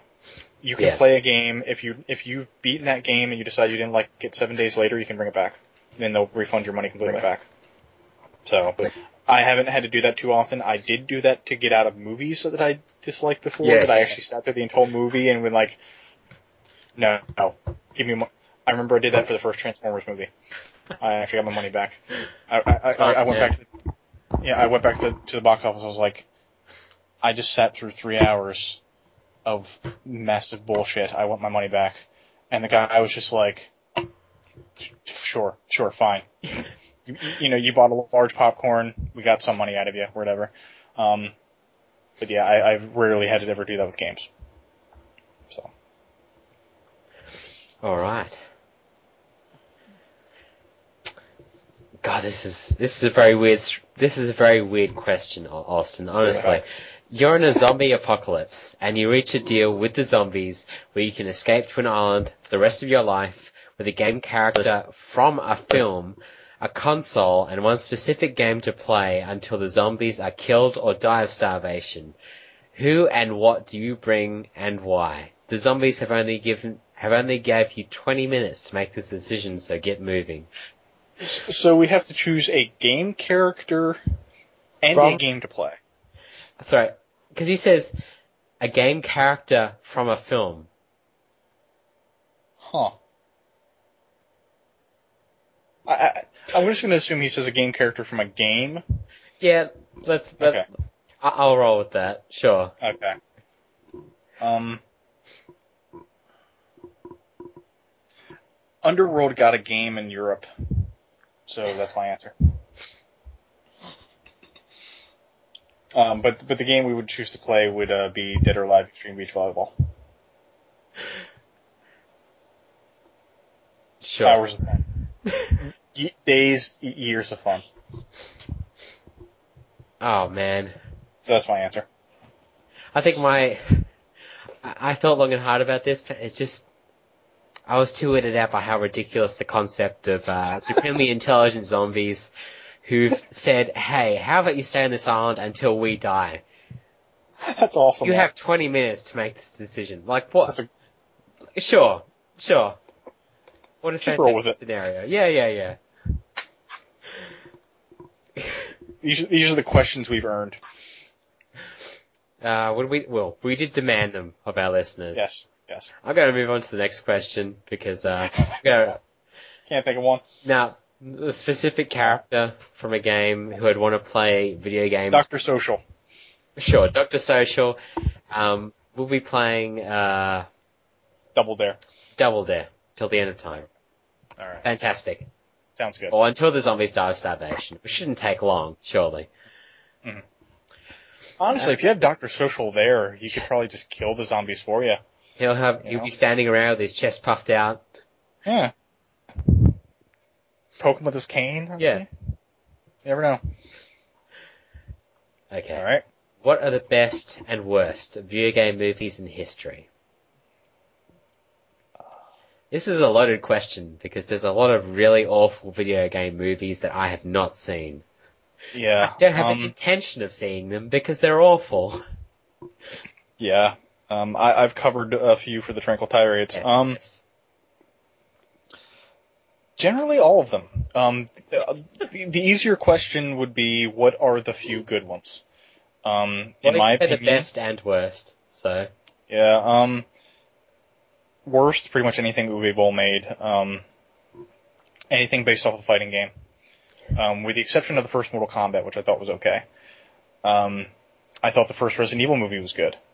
Yeah. Had nothing to do with the game, but it was good. Um, and I thought Silent Hill was really good. Uh, to, to, to date, I think Silent Hill is probably the best video game movie so far. Um, I, I've heard some decent things about Max Payne and like Hitman, but I haven't seen those. And, and honestly, it's not hard to make a generic action movie. So, uh, those, I, those almost don't count really. Um, and, and I kind of like the first Street Fighter in, in a weird, campy way, you know? Um, but outside of that, not much. There's a reason video games don't a- adapt well to movies. no. Well, there's many reasons, but um, Yeah, my my answer's largely the same. Uh, I really loved uh, Mortal Kombat as a kid, and uh, even today, I, I think it's sort of like a goofy, harmless adaptation that's pretty fun. Um, and that Street Fighter 2 animated movie was really good, or at least it was Mhm. when I was a teenager. I haven't watched it since. Um, it's pretty good. I, I still like that one. worst, um, from what I've seen at least, uh, either BloodRayne or Mortal Kombat 2 Annihilation. Uh, a much Yeah. younger Aaron was very pumped up to see Mortal Kombat 2 because of course I was, I, uh, very much enjoyed the first one and I was convinced that all those reviewers that really hated the sequel just didn't get it and I was wrong. I was very, I just fucking hated that movie so much. Thought maybe those reviewers didn't understand the layered narrative Exactly, yeah, Kombat- yeah. Of the spinning Wonder Woman, uh, Sindel. Yeah, it was. Oh, Oh man, and BloodRayne's just. I mean, I, I that was a movie I specifically checked out because I, I wanted to see just how bad you know, you know Uwe Boll was, and Mhm. I uh, my it exceeded my expectations. yeah. Yeah. Just awful dialogue and people awkwardly swinging swords around who clearly don't know what they're doing. Just, you know, really badly done action sequences and just Billy Zane hamming it up. Actually, Billy Zane was pretty awesome in that movie. He was Yeah. completely out of place because he actually had personality. But, uh, yeah. Mm. Fucking awful. Alright. All right. Given the pen and told go nuts, you've been signed to create your own movie adaptation of a video game. What game is it, and what would the story be? I've written fan fiction for both Street Fighter and Silent Hill, so it would probably adapt those. But if I couldn't do those because maybe because those have already been made in terms of the game, um, if I were to have to do an adaptation of a game that hasn't been done yet, I would probably do Myst. Huh. Um, they had been wanting to do a Myst movie forever. Um, I think Myst would be the um, perfect like Pixar movie. You know, in that kind of style, I think would be really interesting in terms of just the environment you could create. It could be a, it could easily be a PG movie, um, I with suppose, slight like- modifications. You know, Yeah, like I, Um, I guess I just sort of think of Myst as being this very creepy, lonely gaming experience. It's like sure.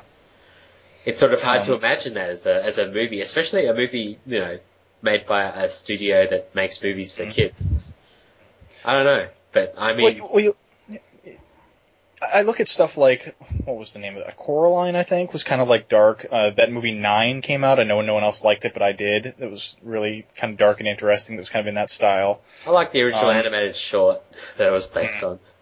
Never saw the actual movie. Yeah, I, I, I'm a fan of the actual one. Um, even though it, I mean the plot on that thing was paper thin, but I mean visually it was really interesting, and I, I it was pretty atmospheric. I think. Um, I because I don't think it would lend itself well to live action, but I also know traditional animation is kind of dead. Yeah. So that would kind of be the best medium for that. I, I just think if you were to take the general concept of the linking books, and this would be the one case in which if you were to make a movie that had nothing to do with the game in terms of characters and stuff, it would be completely acceptable. Yeah. You know, you don't have to have Atrus in there. You can just talk about the D'ni and go from there. Um, I mean, they still to this day talk about somebody somewhere has a script for the Myst movie. It's never going to be made. Um, but I would like to see somebody that has a knowledge and a passion of the series actually try. Um, I know there was a fan, there was like a fan initiative to make a movie at one point. I'm sure at some point they'll probably be on Kickstarter or something, but Yeah. um, that would probably be that would probably be the one I'd do. How about you? Uh, the only one that actually came to came to mind was L.A. Noire. Just because, I mean, I Yeah. that game itself is sort of taken from a whole bunch of you know crime noir films, but um, it seems like the most like for me personally. I don't think much of like adaptations from video games. Like there's there's books that I've read and comics that I've seen that I'd kind of want to adapt maybe, but video Yeah. games generally I've enjoyed them because they've been a gaming experience, you know. Hmm. And it's hard for me to sort of transition that to a movie. Anyway, uh, thanks Austin for those questions. Yeah. Um, yeah. Thank you, Austin, for, for all of, all the craziness. Um, he he actually sent us like twice as many, but a lot of it's was stuff we just already covered in other episodes. So I don't want you to think we're uh, intentionally ignoring those. Um, but we also have 800 questions, and so Yeah. we kind of had to um, prune through them a bit. Um, but yeah, thanks. Um, we also got a few from Hannah. Yes. What's the trend in gaming that worries you the most? Um, a lot of the a lot of the stuff that we complained about before, where the focus was less on gaming and it was more on media implementation and Internet Explorer and stuff like that. But like I said, I expect that to go away. Um, Yeah. also, really, the, the trend that annoys me the most is that we've yet to find out what's going to be the next first-person shooter in terms of things that are going to be just made to death um, because I think the time is really coming to an end for those, and another genre is going to have to take their place at some point, and I don't know what it is yet. Um, you know, in the versus 32, perhaps. honestly, um, you know, when Final Fantasy VII came out, nothing but Japanese RPGs for like a year straight. You know, and then it became the World War II shooter that was completely overexposed. Now it's the bald guy in the desert shooter. Um, and, you know, and even even now they're putting out the new Splinter Cell, which is a shooter now. You know, and or when they had the trailer for the new Hitman, and Hitman is essentially a puzzle game with guns Yeah. and showing like just nothing but gunplay and craziness. And it's Kicking like, ass. yeah, beating up you know dominatrix nuns and stuff. It's like really. Uh, uh, the worst trend in gaming that worries me the most marketing. That's what worries me the most. Marketing getting out of control and people that don't play games deciding what needs to be made. I think we don't need we didn't need a fourth God of War. We certainly didn't need a fourth Gears of War. Putting war in the titles of games that worries me. That's true. Um, Yeah. I'd say uh, that I'd say the middle tier of gaming that's kind of been reduced this generation. PS1 and PS2 both had a really healthy selection of games that sort of received this moderate budget, but were allowed to run, run wild with ideas. Um, and that sort of happened because they happened in the the the span the the uh, an era within the console's life where things like that were allowed to happen because thing business was doing really well. And now I think as budgets have increased, that sort of thing's been really it's been reduced. It hasn't gone away completely, but um, I kind of worry about what's going to happen next generation, whether or not we're going to be seeing those sort of middle tier games coming around again. Mm. Um, definitely, I mean, there's been a lot of creativity in the independent scene, um, but there's sort of like a, a limitation to what you can do with a smaller budget. Not in terms of um, what you can show, but I guess immersive worlds maybe. Like, uh, I don't know. It, it, it's that thing that sort of straddles the line between a big budget game and, and something small and designed by a very small, uh, tight knit group of people. Mm. Um, and his next question, uh, what do you think of Kickstarter as a funding mechanism? I think, like all good ideas, it can be abused. Um, and there was a point not too long ago where it seemed like every goddamn thing on my Twitter feed was someone begging for money for their Kickstarter. Yeah, yeah. Um, when it was no longer about funding creative ideas, it was about people begging for money that could have paid for it themselves.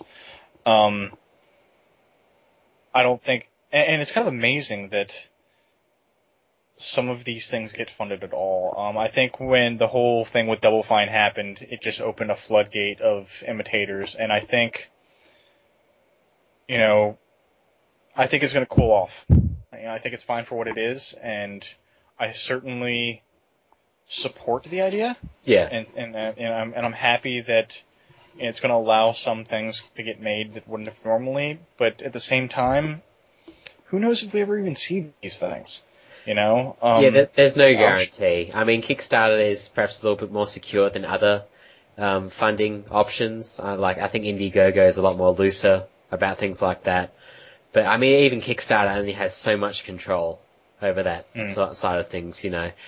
And I mean, um, Kickstarter ultimately, like, indie developers have been using similar tactics to get funding for a while now. I know games have been funded, funded where, you know, you, you buy into getting the uh, like early versions of the game and, and the beta versions and stuff like that.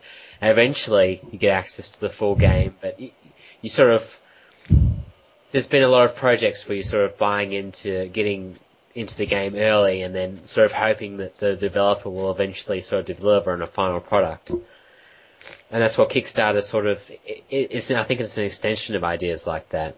But um Mm. you know, for a whole range of different products. I mean, at least Kickstarter has some form of um, people sort of watching over the gates, deciding whether or not that ideas are completely stupid or not. Yeah. I, I- you know, you have to prove to someone, and, and you know, maybe they're not the best people, but at least they're someone with a certain level of intelligence. You know, you have to prove to someone that that there's a good reason for you to um, to for people to fund this idea before you can actually join up with them. So, Hmm. all right, this is a Uh, weird and, one. and, and, and on that and on that topic, um, we're starting a Kickstarter to fund the next 50 episodes. So get on that, people. Yep. we, Uh, we're going to need uh seven million, I think. Is the number? Yeah, somewhere somewhere around seven million. that, that seems Let's just go very, seven. that, that's pretty close to the budget we spent so far. So, yeah. So you far. know. Production costs and things. and on that note, kind of, what's your ideal house? I love this question. Um, mainly because this is one of the few non-gaming questions we got. Um, We asked them, damn it. yeah. Um, my ideal house. The basement is going to be an arcade um, with very minimal lighting. Going to be filled with every single arcade game I've ever wanted to play or have played in my lifetime. Um, it's going to be very dark down there, very cold, and the and every machine is going to be turned up to its loudest audio setting, um, and everything will be free play, obviously. Um, there will be themed rooms, um, you know, based upon the things that I I uh, collect. Yeah, I, col- I collect things other than video games. I anyone that knows me, I collect Alice in Wonderland memorabilia. I collect Mountain Dew stuff for some reason. I just started doing that because they came out with so many flavors. So I'd have rooms devoted to those things. Um, video game wise, this is this is my dream for for, for, for, for my themed rooms for my video for my house. Um, every generation of consoles would have its own room, and inside that room would be furniture and a television from that era.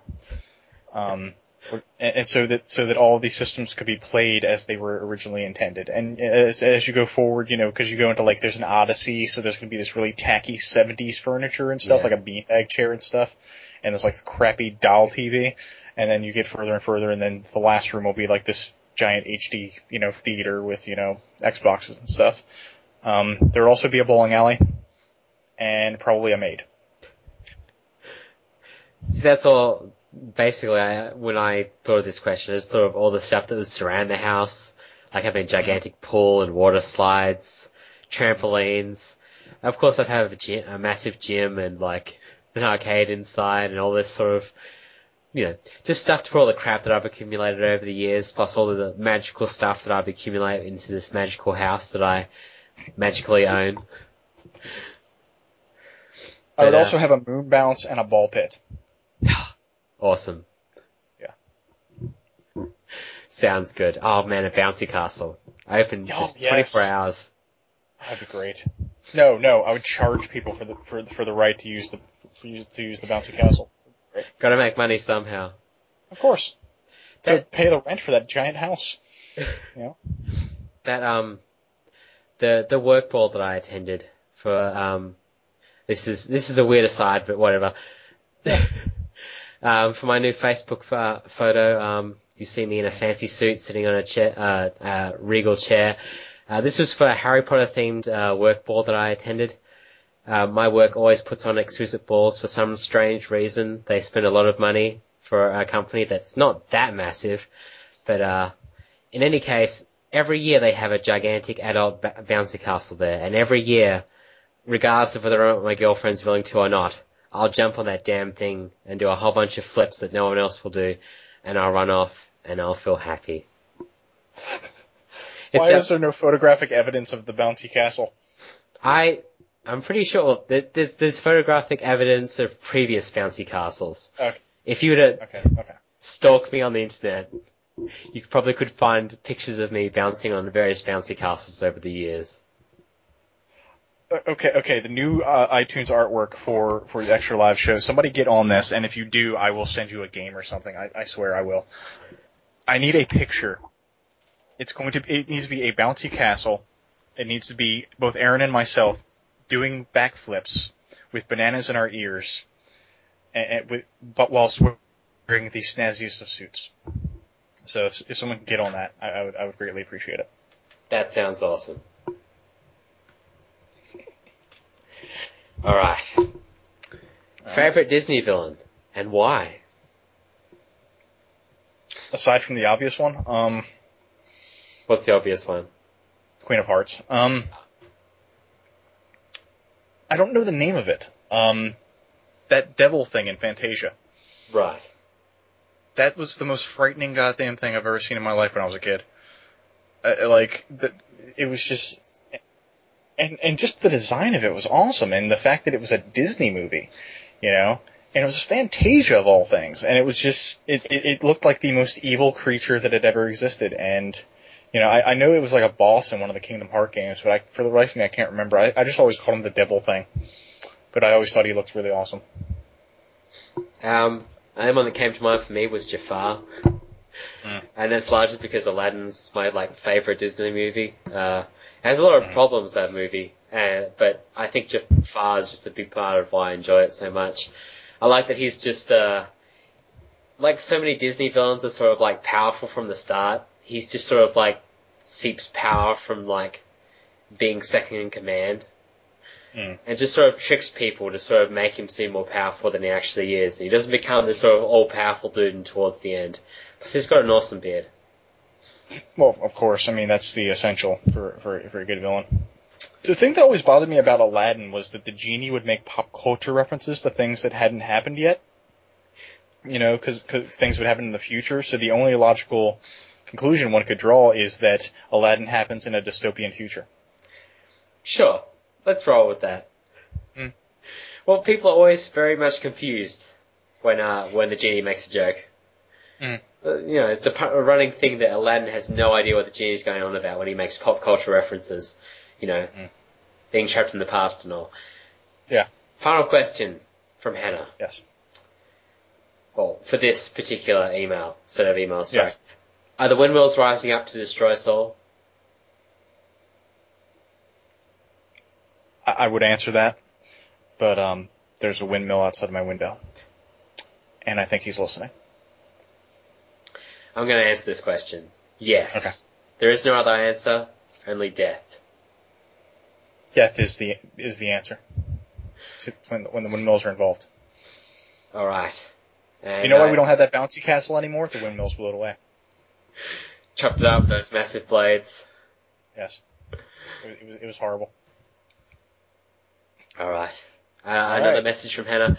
Hey gents, congrats on hitting the big 50. A few questions for you. If you could make your ideal game, budget, technology notwithstanding, what would you make? Loose plot description, game mechanics, battle systems, etc. Go. This is a pretty wide-reaching question, this one, especially compared to most of the other ones, except for a few Yeah. Austin, I guess. I my ideal game would be what Alan Wake originally pla- uh, was originally promised. Oh man, Um, that that's a good answer because that it started off so interesting, much more interesting than what ultimately became. Yeah. Um. I, I you know I my my first inclination is to say open world Silent Hill game. It doesn't even necessarily need to be Silent Hill, but something with that to that effect. An open world horror game where it's a mix of the the Twin Peaks kind of aesthetic and it still allows you to do free roaming and if you just want to walk around like Deadly Premonition but taken more seriously Yeah, you know, um, where you know the town has a schedule and you can do a lot of driving around here and everything's off. And if you really want to dig deeper, you can find some horrifying things, but you might not find the same horrifying things that the other person that you know plays it. You know, that each person has a different experience.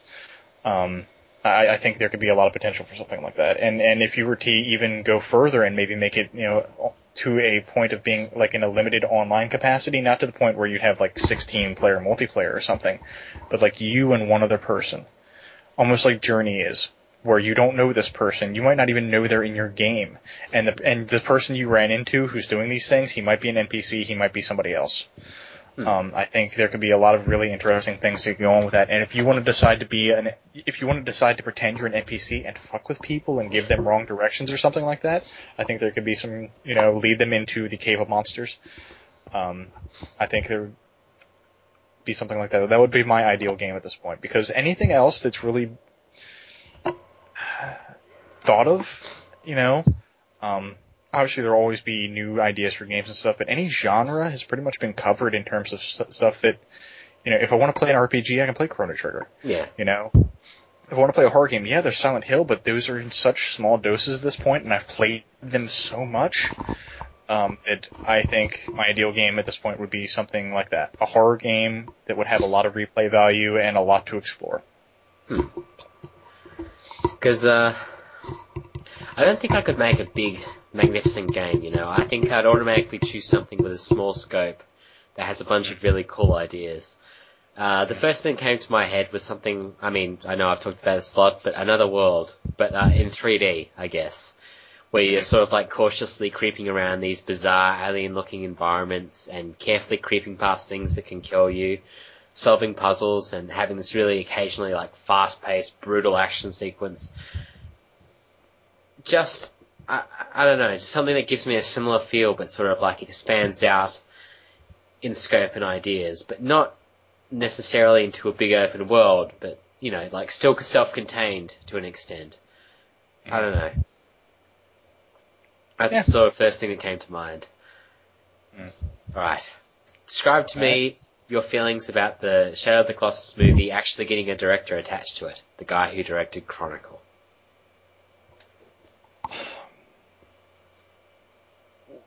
It can have whatever director you want. It, the, the fact remains, it still has the same script writer that wrote The Legend of Chun Li.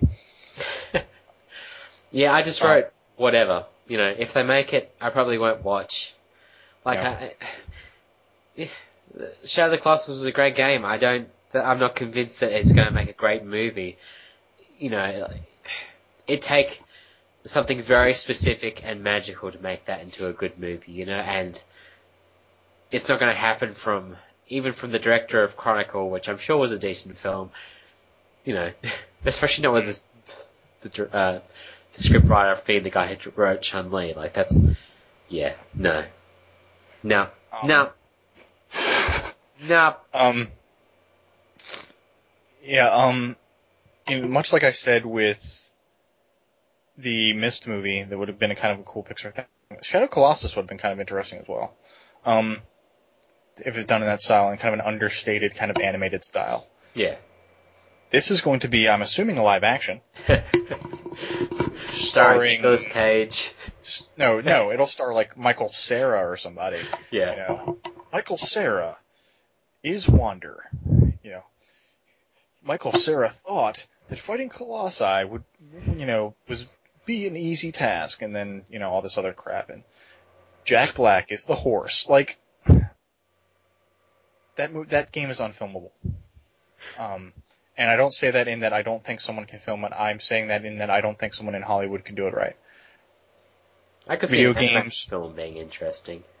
Yeah. But something that's like really, I don't know, esoteric, I guess, like something that's experimental and, and different and tries to take the material in a completely different direction rather than just adapting it straight up. it would be a fantastic short art film. Yeah. But you cannot take a movie that has almost no dialogue, and what dialogue is there is in a made up language, and make a big budget blockbuster out of it, and not have it suck completely, and offend entirely the audience that the original game was intended for. My, my outlook at this point with video game movies is I don't care. Because Exactly. the game still exists, and anyone that sees that and goes, "Oh, that's what that crappy game is about," you're not somebody who's going to play the game anyway. But I'm also not going to give you my money or publicity by seeing what you're doing. You know, if I can tell immediately if it's going to be good or not from what I'll see of it. I don't think it'll ever get made, honestly, because I Yeah. don't think the I don't think the guy knows knows what he signed up for exactly. Um, I think it's going to be in development hell forever, and then they're going to just quietly cancel it because they're going to realize they can't do it. Sounds about right. Yeah. So yeah. Persimmons. Why?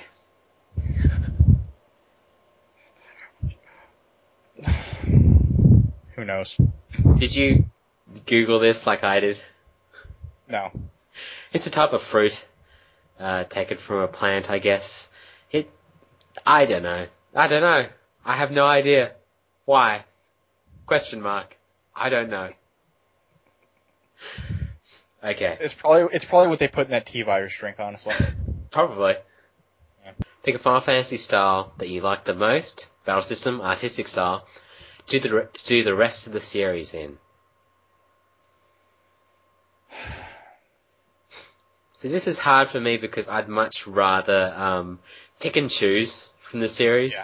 Like I think the, the, the series, uh, there's no one particular game that I want to see the rest of the series done in. I'd rather like cut and paste different elements from different games together and to, to create something great because I mean Final Fantasy Yeah. IX I think has like probably my favorite uh, visual style of the series. It also has a really slow combat system and I don't necessarily think the the way it handles skill the skill system and all that's all that great and there's other problems I have with the plot that aren't all that great so it's sort of like you know what, there's no one Final Fantasy game that's really for me stands out above all the others. Mhm. There's a bunch. Yeah, I'm, I'm gonna have to do the same. I'm gonna have to kind of pick and choose because I can't just pick one. yeah. Um, God, I'm thinking here. All all right, I'll, I'll have to cheat, but I can do it. Um, for battle system, I'd pick Final Fantasy V. Uh-huh. Um, I think the job system was really the only time I'd ever really felt invested in a Final Fantasy game and Yeah. actually looked forward to battles. Um, for storytelling, if not the exact same story, but at least for scale and for the way it was structured, um, Final Fantasy VI. And for artistic style, I'm actually going to cheat because no game has been in this style yet. But when you look at the Amano drawings for Final Fantasy games and how awesome they look, Yeah. I want to see a graphic, like a game engine interpretation of that art style. I want an entire game that looks like that. Because it would be the most amazing looking game that's ever probably freaking existed. And, you know, obviously, you know, a lot of the stuff was interpreted from his drawings that were like 2D sprites and stuff, but now we most definitely have the technology to make it happen. And I would like to see somebody try. Oh man, imagine like a big, uh, like a all the 2D artwork and the animation sort of developed between, from his sketches and stuff. Yeah, God, I think it That would be sounds good. Yeah, so that would be my game. I'm just gonna stick with that. I can't think Fair of enough. anything better. to be perfectly honest. We're gonna start a Kickstarter to make that Final Fantasy game now. Yep. How, ma- Alright. how many millions would that cost? Would that take to fund? Uh, two or three hundred Yeah. millions, I think. Okay, yeah. I mean, we're gonna have to hire Amano, you know, it's Yeah, yeah. and people that actually know how to make games. So, I, I hear I hear there's some guys from 38 Studios that are- they're looking for work right now. We could Oh. probably get them on it. Snap. You know, Um. Okay. I hope these help. that's horrible. Yeah, it is. And here's hoping we hit episode 100 soon enough. Thanks, Anna. Thank you. On to William Ackerman. Alright. Hey guys. I'm going to ration these out so all my feedback for episode 50 isn't all squeezed together. I'm sort of reading this before all the other emails, so things have changed since this email has been Yeah, he, put he out. sent like four different emails, but yeah. Alright. All right. So my first question for you all is, if you could become, a character in any video game title, what would it be? Note, you do not have to become a pre-existing character in a game. It just so happens that the game will now have either a P- NPC or an NPC named either Damien or Aaron in it. I've thought long and hard about this one. Uh huh. because there are a lot of factors that you have to you have to take into consideration. The kind of game you would want to be a part of. You know, what is your risk for injury or death? Um, if you're an NPC, you know, but you also don't want to be the kind of NPC that is stuck standing in front of your house saying the same sentence over and over. It's a good point, Yeah. actually. There sure are a lot of, you know, there sure have been a lot of monsters lately. So, I would choose to be in Dead or Alive Extreme Beach Volleyball. I knew you were going Uh, to say that. But here's the reason why. Here's here's why. Here's why. First of all, can't die. There's no death in that game. There's no death state. There's no game over state in that game. You will live perpetually forever.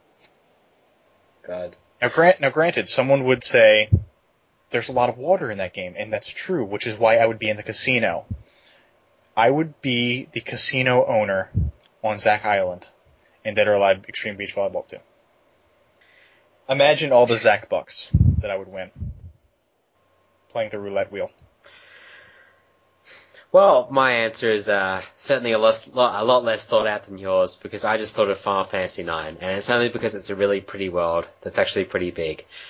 Mm. Unfortunately, if I was an NPC, I probably would be stuck in front of my wonderful, beautiful house, staring out into the distance, talking about how many monsters there are. Or, or that you can go to this shop to find this item. All right. I see you being a helpful NPC, if nothing else. All right. Uh, next email from Will. Um, I'd meant to send these out sporadically, but the list I plans, blah, blah, blah, blah, blah. Turns out you ended up going to Hell, Hell, Hades, or some kind of bad afterlife. As punishment for, I don't know, saying fuck five minutes ago, you must spend eternity playing a game that you despise and may in fact refuse to continue playing. I'm not quite sure what that means. What game would that be? I'm trying to think of games I actively hated. Cause I, I like a lot of crap. Um, it would have to be a Suda 51 game, obviously. Um, probably the first No More Heroes. My, if I was in hell, pumping gas, mini games would probably be my, my version of hell. And, and, and I wasn't a big fan of no way. More Heroes. I, I wouldn't put it that low on my list of games to I- play. I mean, the, the other, I mean, like, I could pick something that's eternal with crap, like, you know, Mary Kate and Ashley Crush Course or something like Yeah. that. But, Because you played, Honestly- um, what's these other, what was, what was the DS game that was released? Flower, Was Sun, it- and Rain? Yeah, Flower, Sun, and Rain. Yeah, that was pretty bad. I did actually refuse to continue playing that. Um, something from Suda 51. I, probably his entire catalog, with the exception of Killer 7, which is, which is the one that I actually kind of like. Um, It's one that everyone kind of likes.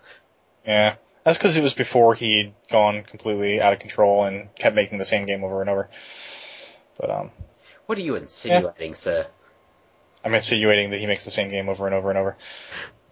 Have it have a character who is a blatant stereotype of, say, I don't know, a geek, or you know, a cheerleader, and uh, or you know, a minority that clearly a Japanese person's never run into, and then you would give them a wacky sidekick, like say a skull or a disembodied head. We can continue. How about you? I chose Magna Carta. Um, Hmm. This is a weird one. So back when I was back on when I was playing on the PS2 all the time, I'd sort of gotten pretty big into the Japanese RPGs, and I got maybe 90% of the way through Magna Carta and hated every goddamn minute of it. I just kept telling myself that I'd complete it so that I could give it a review for Earth 2, uh, and I ultimately just couldn't force myself to do it because it really sucked. It really, really sucked. Uh, it's probably nowhere near the worst game I've played, let alone the worst game in the world.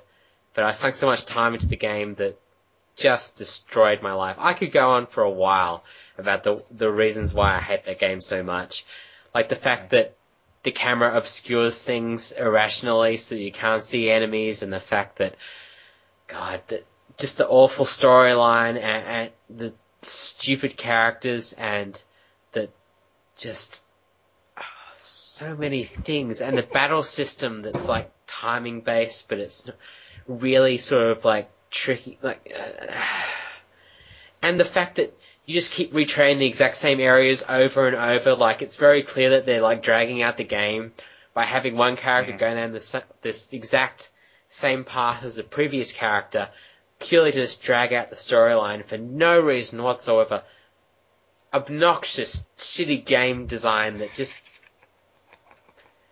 ah awful So, so, so what you're saying is you're not a fan? no no i'm not Okay.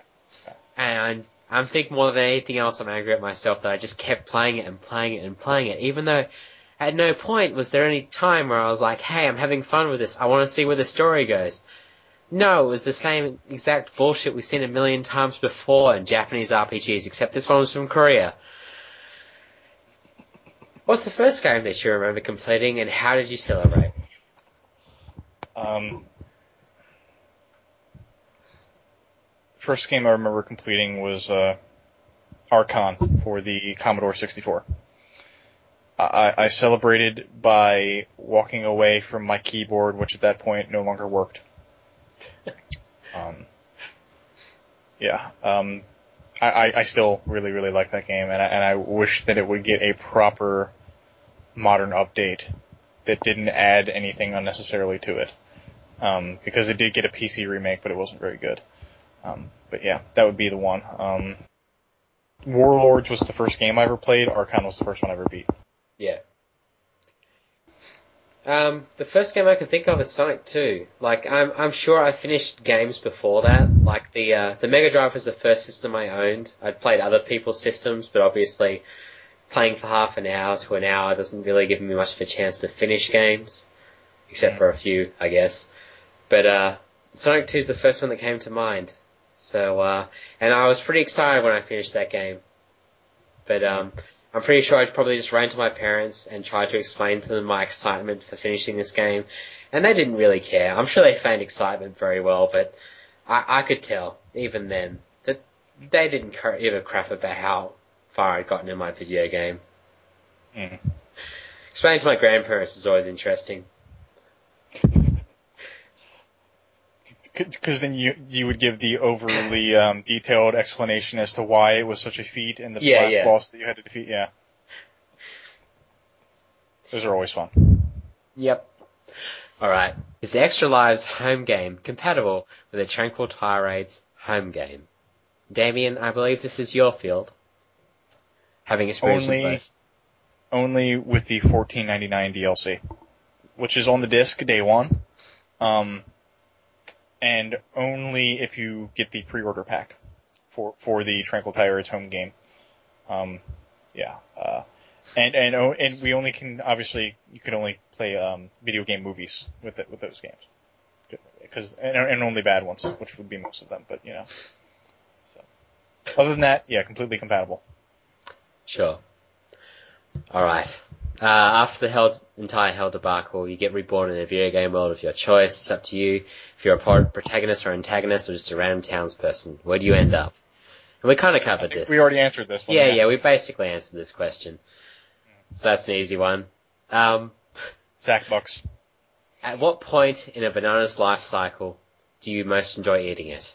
When it still has traces of green, when it's a solid was when it's a solid light yellow, or as it as trickles of brown start to set in. Who eats brown bananas? Or is there like a crowd of people that are into the brown? I don't know. I've seen, I've had friends who've eaten brown bananas. I don't like that Yeah. at all.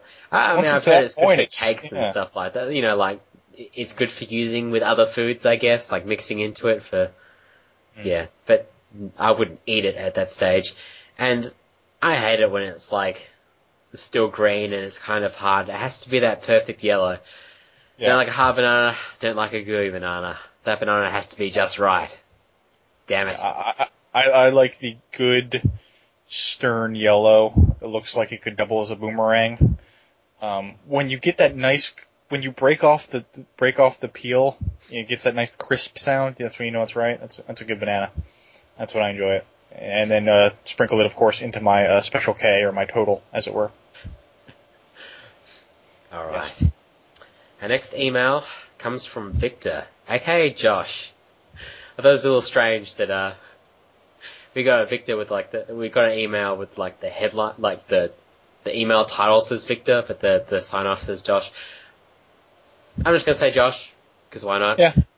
First time writer, I, I believe, for the show. yeah, yeah, which is great. Yeah. Uh, it's awesome to receive feedback from new people. Um, hello, Damien and Aaron. Congratulations on making it to 50 episodes, of one of the best video game podcasts on the internet. Thank you so much for the time and effort. Ah, we appreciate Thank your you. praise. Yes. Uh, I want to hear your thoughts on these three games. The Fallout series.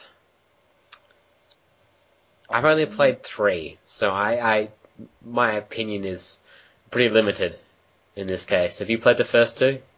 I played the first one, had no clue what I was doing, and gave up on it. Um, Sounds about right. then then three came out, and I was like, wow, this is a lot like Oblivion. Yeah. But I rented this, and I had to return it tomorrow, or I have to pay late charges. So I always intended to buy the Game of the Year edition. There's the there's that title again, Game of the Year edition.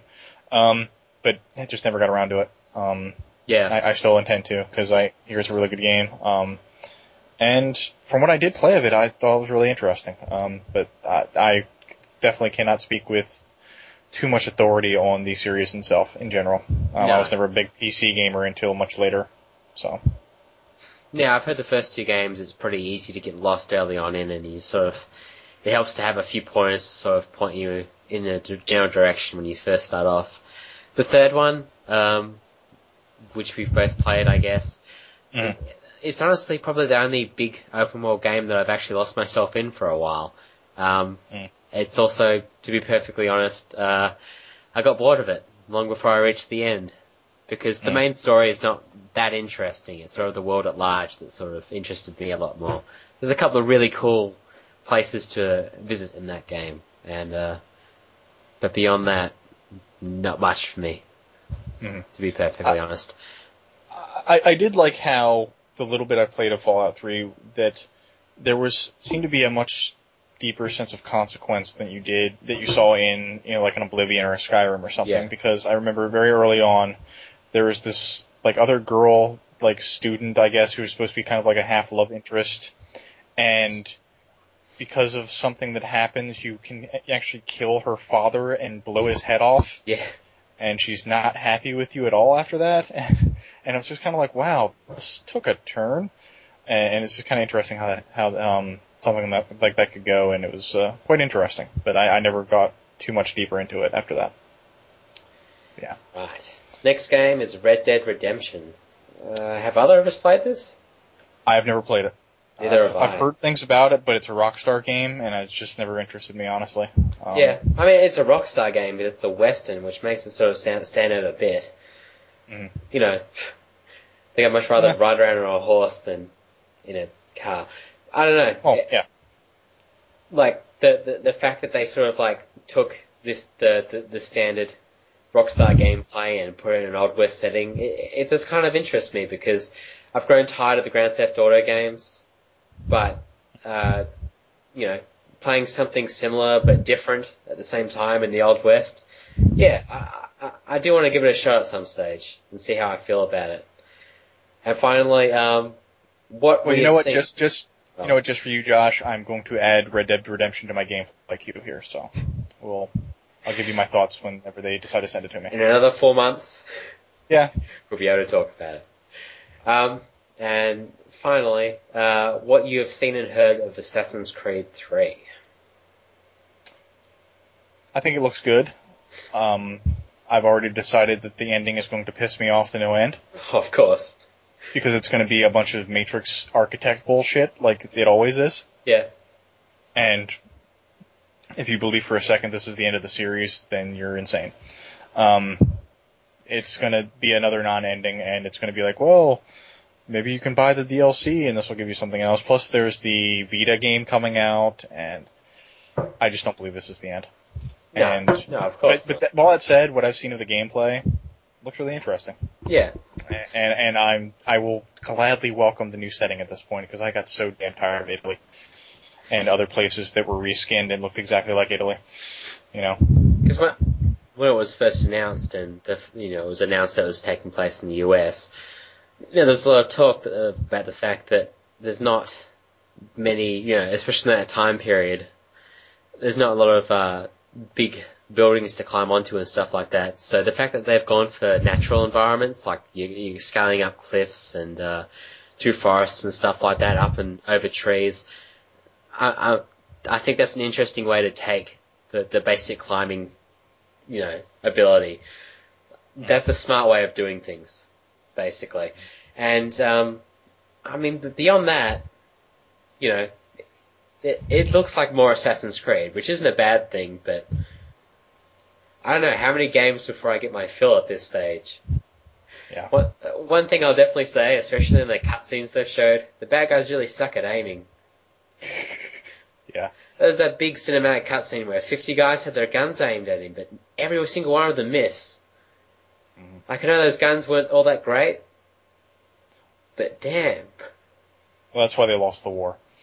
Um, I, I would be a lot more excited about Assassin's Creed 3 if Brotherhood and Revelations never came out. I, I think they really did a lot of damage to that series by doing those other two sequels that were completely unnecessary and added nothing to the story. No, Um, I, I don't think so- there is, there's no story to add anything to. Let's be honest. The story is, if you're playing these games for the story, You're, You're yeah, you're an wrong. idiot. I know. I know. I know. I know. I know. I know. you just gotta be, But I already played them. it's gonna be nothing but disappointment for you the whole way through.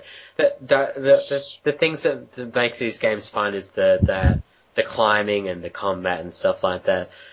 That's what sticks out for me. Uh, yeah, the um, the, the the crazy Matrix story with all the conspiracies and the none of that interests me at all. Yeah.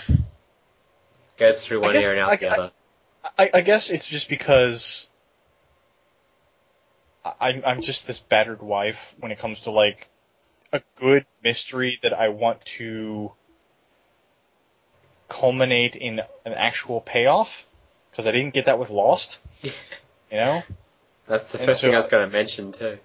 so when I see another story that's trying to create an overarching mystery with secrets that I think are going to be revealed, and it keeps just stringing me along like it always does, I get pissed. And but I keep going like maybe well if maybe they'll do it this time. Maybe no, Nope. no, no. So this yeah, when I go into Assassin's Creed 3, I am completely accepting the fact that I'm going to hate it and I don't care. I'm going to play it because the game itself is going to be fun. So Yeah. That's true. Alright. Congratulations once again on ep- on episode 50 guides, guys, and thank you both. Banana. Josh. thank you. On to our weirdest fan, but one that we appreciate, David Alphas. Uh, well, guys, wanted to let you know how great the show has been for the past 49 shows. You have actually turned me on some games that I've never thought of playing before, which is always great. I, I love to hear things like that. Um, now on to episode 50. You mentioned that, I believe, in episode 47 that you would have a wrench fight if suggested. I'll take that and raise you one. Instead, you must acquire two spider monkeys, but they must be uh, one-armed monkeys. Now I'm going to move on. I would like to hear your take on the top five mindfucker games, i.e., Eternal Darkness for the GameCube. Mm. And I also want to know what your five picks would be for the top for the five worst games ever. For both of these, you know, I, we're going to continue to do uh, list episodes in the future. You know, not as often, but occasionally. These are both things that are probably worth exploring in a in a you know a future list episode when you do get around to doing another one. Mm. Because I can tell you now, thinking of five mindfucker games. I mean, there's a whole you know there's a whole bunch of games that sort of play around with the players' expectations uh, that have been released in the past, you know, decade or so. A bunch of really weird European ones that have come out for the PC, especially. Yeah. I creating a top five list and going into them, that could be another half an hour. I think. Yeah. So rather than and you know and the same for the top five worst games we've ever played. I mean that's a big long rant session if they've ever heard one. So that's something to say for another episode. But we'll definitely think about those further on down the line. They will go on the list. Yes. Yep. All right. As well, I'd love to hear a playthrough of any of the Fatal Frame games or Resident Evil 4. Um, so I've never played any of the Fatal Frame games, and I'm kind of interested in trying at least one of them out. I mean, do you have any? Mhm. I I know you're a big horror fan, so I'm sure you've played through Um, of. I've got I've got the three for the PS2. Yeah. Um, if we were to play one, I would suggest we probably play two. Um, Yep. They are really really good. Um, honestly, in terms of actually being scary, Yeah. Probably the scariest console games that they've probably made. Um, yeah, I, I really like them, and they've actually been on my short list forever. It's just been a matter of when we get to them. Um, and seeing as we just did a horror game, it might be a bit, but um, but yeah, it's. It, it, I guess it'll just depend on how easy they are to find over there, because for a while these were really rare. Yeah, Um, it's something I, so- I might start looking into soon then because if they are super rare, then yeah, might Yeah, be able so- like at the. Something Um, we'll have to look into. Yeah, I mean it's a series I've always wanted to try. You know, same with Silent Hill to be honest. Even though I've sort of previously tried that out. And Resident Evil 4, I mean we've both played through it. I know you're not a huge fan of Resident Evil 4 anyway, so Uh, uh, it'd be fun to hear us argue, but honestly, I would I would hate myself for doing it because that game I just I can't stand that game. I, it, it and it, I can understand I can completely acknowledge it's a well made game. I just I can't I can't stand playing it. all right. It- No, so- fair enough. Fair enough. Um, Sorry. I, I intend to at some point download the um, the port they made to the 360 that's download only. Mm. I intend on playing it. I'll probably talk about it at some stage, but that's probably about as good as you're going to get, I think. Mm. Um, now, have either of you played Half Minute Hero? I put it off for months, but finally started playing it and find it actually quite fun. Um, I played the PSP version and I briefly played the 360 version. God damn, did they make the 360 version ugly? At least with the new fancy. They put this weird sort of overstyle overlay, like art style overlay over the top of it, and it's just super ugly and disgusting. It's like completely destroys whatever interest there was in the original graphical style. But luckily, there's like a classic mode that you can play, so it will look like it did on the PSP.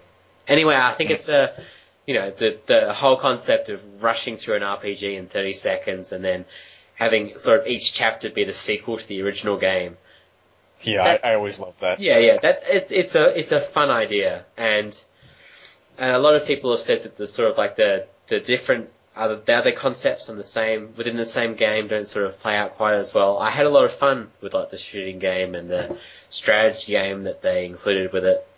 So um, you know, the whole thing I think is like it's it's a fun little distraction, and I, I like that sort of this weird collection of fun little mini games with a whole bunch of cool little concepts that run through them. You know, like yeah, just Mhm. it, it- it's a cool idea, and, and it, a lot of fun dialogue and fun gameplay to be had. Yeah, I, I um don't remember the episode title or the episode number, um, but I did talk about it when I bought it um, Yeah. for the PSP, and yeah, um, it didn't have the longest shelf life for me, honestly. Um, No, I, I mean, I, I got through it and I was like, okay, I've seen what it has to offer, and I was kind of done with it. Uh, the strategy game in particular confused the hell out of me. Um, so I just never really devoted myself to learning how to be good at it. Um, but the the other modes I thought were quite fun. yeah. So yeah. All right. Please keep the great, on the great work and keep playing. Your fan, but not the Annie Wilkes way, David Alphas. Uh, P.S. A banana fact. if you throw a banana in front of a colony of bees, they get really pissed off because the pheromone that makes the bees agitated is the same compound that makes bananas taste like bananas. Fascinating. Thank you See, so much. I would- Yes, thank you, David. I would have thought they would they would have been pissed off because you're throwing a giant yellow fruit at their heads. No, no, no, no. It's purely Purely pheromones. pheromone, yeah. Purely pheromone. Great band name. All right. And uh, All right. um, I think, uh, well, not a final email, but um, next email comes from Ian.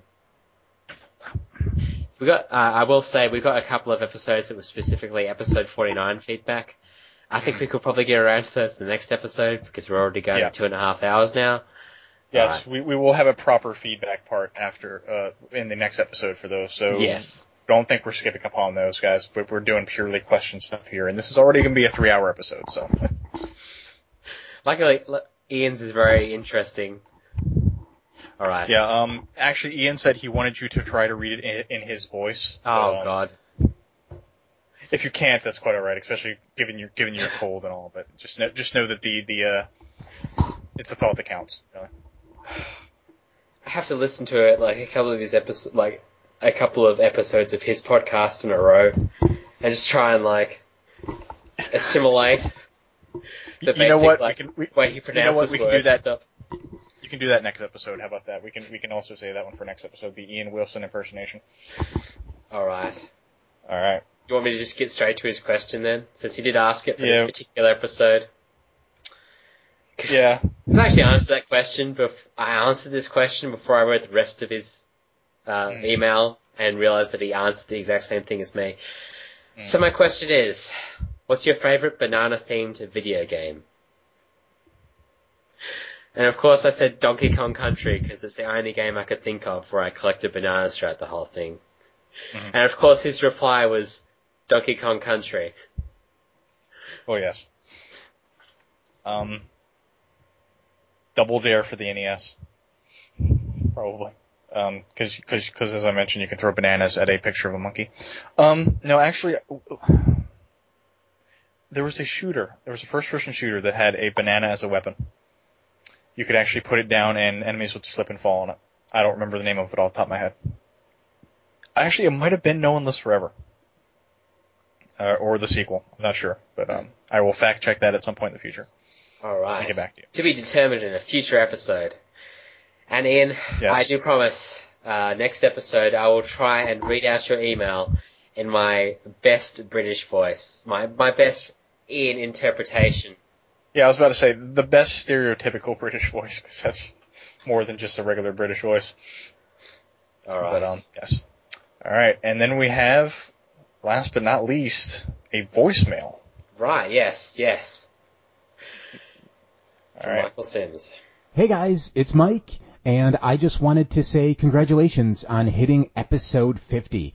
Uh, that's no small feat, and you two should be absolutely proud of having hit this milestone episode. I know I'm proud of having extra lives on this site, so if you guys aren't proud for hitting episode 50, well, I'm proud for you. That sounded really hokey, but I do mean it. I absolutely do mean it. Uh, since this is an all listener supplied question episode, I have a couple for you, and I do apologize if these have been covered on the show before, or if someone else asked these questions for this episode. First, I want to know if you could reboot any franchise from scratch, just like they did with the James Bond franchise, which one would it be? Also, along those same lines, if you could unreboot something, what old gaming continuity would you return to? And speaking of reboots, what do you think of the Tomb Raider stuff that's going on right now? Me personally, I honestly think it's bullshit that we live in a world where to develop, in quotes, a female character to make her stronger, again in quotes, it's okay to have her nearly raped. That has never, not once, happened to a male character in video games, and that we have this attitude towards female characters is frankly disgusting in my eyes. So, you two discuss, please. Uh, anyways, I'm putting away my soapbox, and once again, congrats. So thanks, Michael Sims. Um, so I guess breaking down your uh, reply into three questions. I mean, thanks for the feedback just in general. Yes. Yeah, it, it's it's it's always great. Like I'm so glad you know someone sent through audio feedback for a start. But just yeah, it, it's nice to hear such a positive positive words coming from the Lord and Master of Earth Two. Um, Dot net. dot net. Yes. That's number two. Yes. Um, so okay, if you could reboot any franchise from scratch, Zelda. That'd be the, the first one that comes to head. man, Um, that's a good one. Yeah, um, I think they need to do away with this whole three, four timelines bullshit and start from scratch. I, I think you need to create one linear timeline for, eh, you know what? Better yet, don't. Have Nintendo continue to make their Zelda games, give the Zelda property or the, the IP to another developer, Huh. to a third party. I want to see what a third party would do with Zelda. Um, That's a cool idea. um, I, I just, some awesome yeah. games in the, pra- in the past. Yeah, um, I, I want to see a, you, you know, maybe, I don't know who I'd give it to, but a, a, like a 3D Zelda created by someone other than, than Nintendo, um, and that can have its own linear story. Well, um, It doesn't. So who, who yeah, are the guys who've made the recent Kirby games? Like someone who's made something sort of like cr- weird and creative with a Nintendo product that's Mhm. not directly owned by Nintendo. Like th- you know, the, the, there's companies out there who've created sort of weird, wonderful things that could work within a sort of like a you know, they'll they'll take certain aspects of the Zelda franchise, but then sort of twist them and shape them into something completely different. It can be done in a way that's really interesting, for sure. And and I think that's why I've always been kind of such a harsh critic of Zelda because I think so much can be done with that concept and that character and that world, and they keep making the same game over and over. Yep. Um, yeah, I, I think you can make a prop. You don't have to make a full-on RPG, but I think you can make a, a game that's more RPG focused. You know, with you know a actual skill tree or maybe some sort of leveling system, maybe a deeper fighting system than what they have, and that doesn't start with an hour and a half of tutorials. Um, and just yeah, just a new world, you know, a, a new interpretation of Link and just the universe. I think would be really interesting because I want to like Zelda. It's just they never have anything new to offer, and I think it's I think it'd be really cool. So Alright. Um, the only one that I could think of, because I was sort of searching through my old game, what the, the game series that I'm into, because there's a lot of, I'm not much of a series guy, like, I generally like to try all different kinds of things without really sort of sticking with any series for too long. Mhm. But the one that I've played a whole bunch of entries of that I've sort of grown sick of over time is Final Fantasy. And I'd Yeah. really like them to just go back to the drawing board and create something completely different to what they've currently got because it honestly doesn't interest me on any level. And, uh, and you know, it's still got its fans. It's still a highly regarded series in some circles. But it, it, it's, it's completely removed from what I want it to be. And I'd love to see, I'd love to see it return to that, you know, for my own selfish reasons. And yeah, I, um, I think that's also a good answer. yeah. If you could de re de reboot any franchise, so I just take it back to a previous point. This was this one was harder. Um, Definitely more interesting question for sure. Yeah. Um, cause, cause when I think of things that have been remade and poorly, they've usually been, you know, it's gonna be a really safe answer, but Silent Hill. Yeah. Uh, I, I wish they'd never gone back to, uh, I, I wish they'd gone back to the point before Team Silent was disbanded. I had a feeling you'd choose a Konami franchise of some sort. Yeah. Um, Or the, the only other one I would, the only other one I would have thought of would probably been like something like Twisted Metal or something, but really I'm not that invested in that, Yeah, in that world. Um, so. because the, the the only one that came to mind, and to be fair, I don't really feel that passionate about this, is Devil May Cry. Just Mm. because, I mean, uh, to be honest, I mean, I haven't played the new game, so that's why I'm sort of like not. I I don't want to join in the, the, the mass amount of bitching that happened when the, the new Devil May Cry was announced. I guess I was just really disappointed with how Devil May Cry 4 turned out.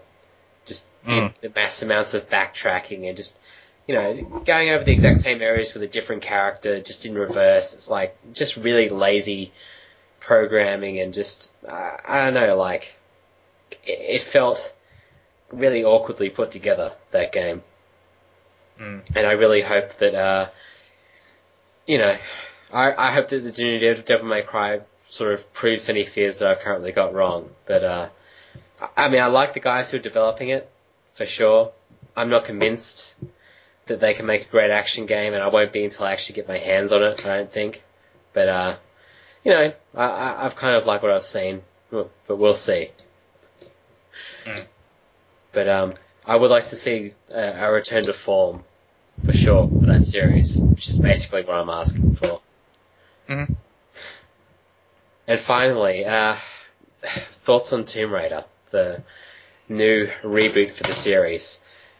I know we've talked about this kind of before. I had a, Mhm. sort of a big. I, I wrote about this quite a bit actually. So if you want to get your thoughts and feelings out of the way, I have to kind of choose my words carefully here because I have the opposite opinion of every other person on the internet apparently. Um, I don't think that's true. I think well, there's, of, there's of been the a lot of split- vocal opinions. Yeah, it's just Yeah. okay. I'm going to choose my words carefully here. Um, because there's, it's a very sensitive subject for a lot of people. I understand that, and honestly, I believe people are overly sensitive, um, especially when women are involved. Uh, anyone that's listening to this show right now, you know, I, I, I, I don't know our exact demographics, but I would bet that a vast majority of the people that listen to the show are male.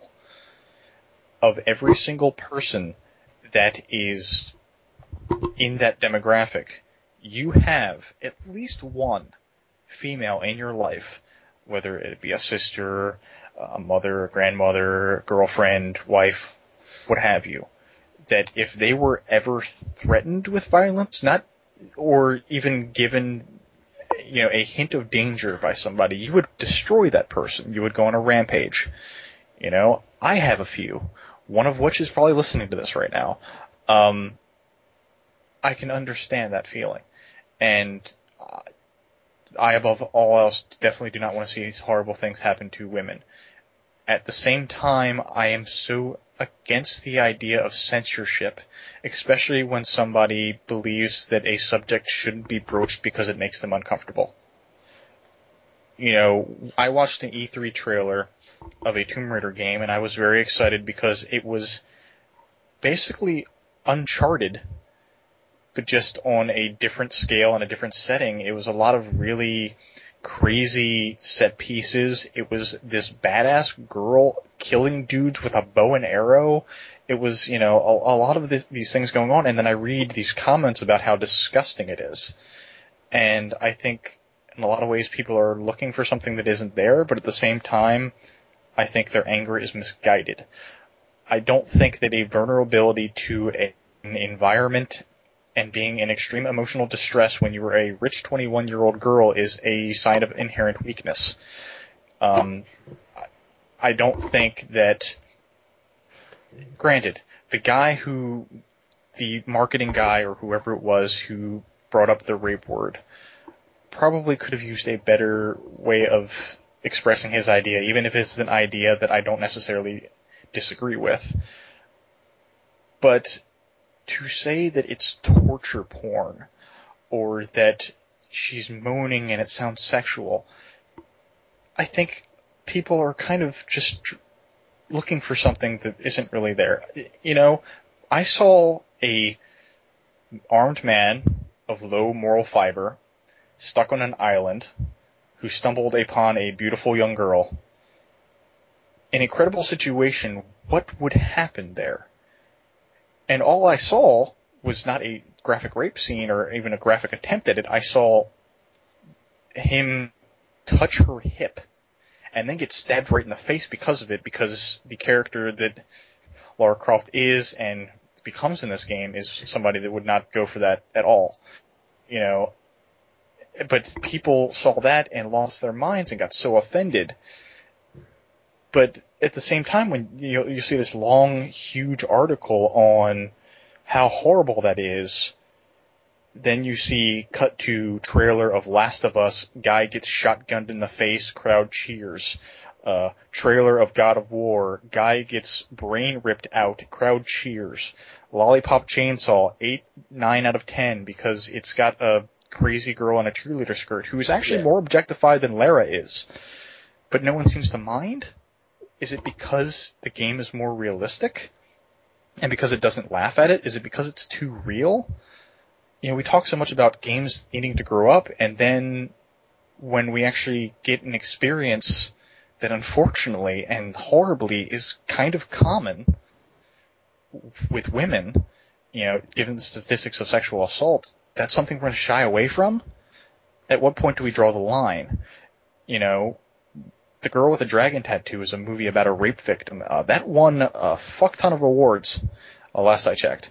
And no one was cr- screaming to get that banned. Is it because the medium of video games is so just much less respected? Or- You know, is it because we're not in control of that person like we are in control of Lara? You know, there was there were so many other examples of th- these kind of things being treated so much more poorly with so much less respect that this is the thing that people want to get upset about um, you know and I don't think it's at all unreasonable for that character in that situation to act that way you know um, and, and with the moaning, it's like, okay, fall down a waterfall and hit tree branches. See what sounds you make.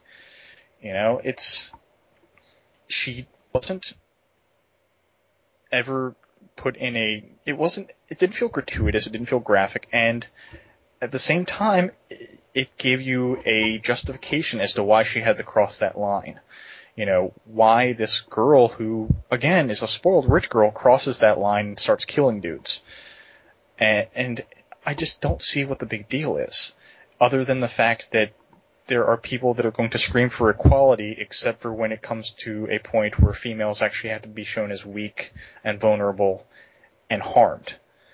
Um, I'm somebody that has championed female protagonists for a very long time.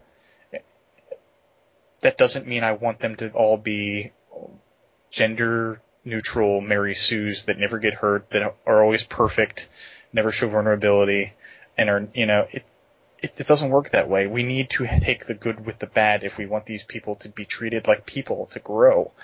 I, I just, and, and, and I think people were looking at a headline, or looking for a headline specifically and going, whoa, Tomb Raider is a rape game. It's like, no, it's not. And a lot of the people, and every single person complaining about it, and, and every single person defending it, to be fair, never played the game. I saw a demo of it. Hmm. You know? I'm more upset with the fact that it kind of looks like they've completely cut out all semblance of exploration and puzzle solving that the Tomb Raider series is known for. And that they've pretty much confined it to, yeah, it's going to be an Uncharted clone. Yeah. Which is fine, because if I want a Tomb Raider game that's exploring and abstract puzzles and stuff, I have a ton of them. You know, I was, I'm a massive fan of the Tomb Raider series. Uh, but, you know, Lara Croft was a character designed in her, in her infancy to be a sex object. And now that she was redesigned to not be that anymore, taken more seriously, now it's disgusting? Like, I just think it's ang- I, I think the anger is misguided, even if I can understand it. But I, I- think that there are, are uh, bigger battles out there, and, and if the medium is ever going to progress, then we need to get past this, and we need to realize that context and you know the, way it's handled can do a lot for it. Because otherwise, there's a shitload of movies and music and TV that you need to be mad at along with this, and I don't see that happening. So that's my piece on it. A lot of games make me feel uncomfortable. Mhm. And kind of Tomb Raider is one of many, you know, like I haven't talked that much about this game, but I've always like I think a big part of it is just the way they've they've shown it. I mean Mhm. so there's been a lot of discussion, right? There's been a lot of arguing left and right from different groups, and a lot of it sort of argues a lot around the problems I've had with the game up to its release. I, I'm totally fine with like the idea of Lara transitioning from uh, mild mannered or like a spoilt rich kid or something like that into a world traveling adventurer who fights off all kinds of creatures and stops evil corporations from taking control of powerful artifacts. You know, I, I've said before, like Another World is one of my favorite games of all time, and the whole concept of that game is that you're this feeble, pathetic human trapped in a world full of creatures that will tear you apart uh, if you so much as, you know, make the wrong step. You sort of have to be clever, or else uh, clever and careful in order to advance to that world. The trailers and everything for Tomb Raider, you know, the first couple of trailers and pretty much every every trailer ever since. Like, I've seen the gameplay footage, the actual uh, the demo played in front of the live audience, where you actually get to play as Lara and you're kicking ass and stuff. But most of the trailers that I've actually watched for the game, like the the, the short one minute, two minute, you know, gameplay, uh, well, not gameplay, but just general trailers for the game. I thought it was kind of weird that they focused so much on Lara getting the crap kicked out of her. Mm. Like, you know, like, I get that the game is about her transition from, you know, th- this young girl who really has no idea what she's doing into a hardened warrior who has to slowly but surely take out this massive group of pirates who, well, who knows what the actual overall story is, but it, it, it's her development from sport rich girl into, uh, you know, basically a warrior within this world. That's fine. It's so weird to watch a trailer though, where where the main character just sort of spends the whole time sort of getting beaten around and, you know, doesn't really put up much of a fight. Like I've never seen an Uncharted trailer that that, that worked that way. You know, people make comparisons to Uncharted, and of course, people make Unchar- comparisons to Uncharted because that's the game pl- sort of game style that they're going for. But at the same time, they've sort of like a lot of it, like like you said, we haven't played the final game. I don't know how this ultimate ultimately is going to turn out. I can only talk about all the trailers and stuff that just focus so much on her getting beaten up, and then to see stuff like the the like the quick time event where you sort of escape away from the sexual assault from the guy who wants to, you know, like Mm. You know, and of course the, the failure state in that thing wouldn't be actually being assaulted, it would be dying because, you know, Mhm. but it all seems kind of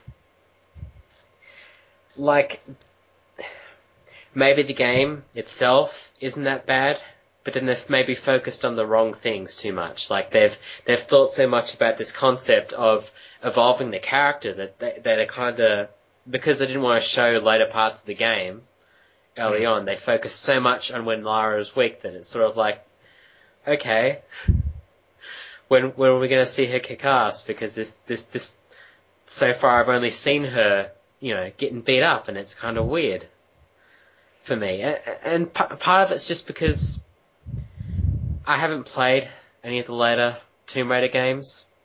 Mhm. I've really only played the earlier ones where, you know, they she was already like this well-traveled explorer and stuff like that. Um, and they were all kind of ridiculous in many Yeah. ways. And to go from that to this, which is incredibly raw and real, or not really that real because she kind of survives all kind of ridiculous shit.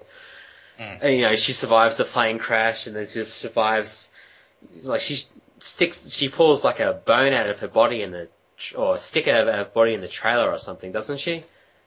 Yeah, it's been debated as to what exactly that is. If it's like a rib or something that she impales herself on, or Yeah, but- yeah, yeah. It's something that she's impaled on. She tears out of her body. yeah. You know, eh, you can definitely argue that it takes a lot more strength than what a normal person could. Like she's she's superhuman in this game. Yeah. But like, yeah, it's just for me, it's just the focus. The the fact that Mm. they focus so much on her suffering to to show that hey, she's going to tr- transfer from this, transform to this into something much more powerful. It's like, well, okay, but all I've seen, all I've really seen up until they showed the gameplay footage at E3, at least you know, was just that really. Mm. And then I saw the gameplay from footage from E3 where she was jumping around and you know jumping across these huge gaps and um, shooting people and uh, you know setting off traps to you know destroy groups of enemies and stuff. And it's it, you know it's Uncharted basically. It, you, you're going around kicking ass. But there's a you know. Do, you- do you see where I'm coming from at least? Like, Absolutely, I absolutely do, and I think, I think it's a problem more of marketing, really, and I and I think that the marketing has not done the final product or what the final product is going to be justice. well, that's the thing. We don't know what the final product Yeah. is going to be like, and Well, I, I, and I perfectly admit that we're talking about a game that we've only seen brief snippets of gameplay footage of and trailers. Mm-hmm. I, my suspicion is that a lot of what we're seeing are the first two hours of that game, if anything. Yeah. Um, I, I think there is a ton of this game that they are absolutely refusing to show to anybody because it is a Tomb Raider game, and I assume at some point you actually are going to be in a tomb. Um, The other thing is, from what they've shown, I don't know Mm. why she'd want to become a world traveler. like, you go through all this shit, you get the crap beaten out of you, you, you come across like your dead friends being strung up on crosses. What, what, and after all of this, after all of this crap, you say, you know what I'm gonna do?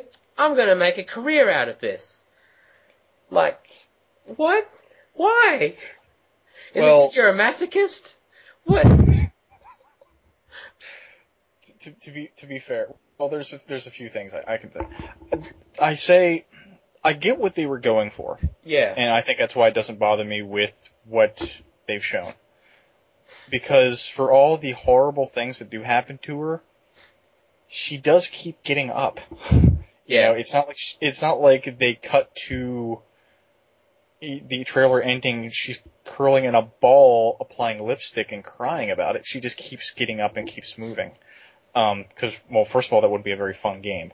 Secondly, because I I think that it, although they didn't show maybe as much as they could have, to kind of assuage some of those fears that people have. Before the backlash, before I saw it, I didn't see a lot of these things other people see. You know, because yeah, again, the sexual assault thing, but then she killed the dude, you know, and then she was blowing up shit with a bow and arrow. Then she was doing all these death-defying and ridiculous things. Um, I just think worst case, okay, worst case scenario, the game fetishizes her being injured, you know, and this is actually the true intention of misguided males that are trying to specifically go for this feeling of you are some otherworldly third person who is protecting this other character. The game will be raked over the coals and we'll never see it again. Yeah. You know? And and this will be the end of Tomb Raider and then we'll get Tomb Raider Legend 2 and everyone will forget it happened. Well, they probably But won't call it Legend. Well, Well, yeah, don't but or or Underworld 2 or whatever. But my suspicion is this game is going to come out and it's going to get nines and tens and this whole thing is going to blow over. And I think that's the conclusion I'm basically coming to is that it's either going to be one of those two things. Either we're going to get the context for all of these things and we're not going to get a sizzle reel of torture or pain as it, you know, Yeah. and that it's going to be spread out a lot longer and in the context of the story it's going to work a lot better. I think some of the stuff just doesn't demo well and the choices they made sure. Like we said marketing sucks. That hitman trailer was the most ridiculous thing i've ever seen in my life.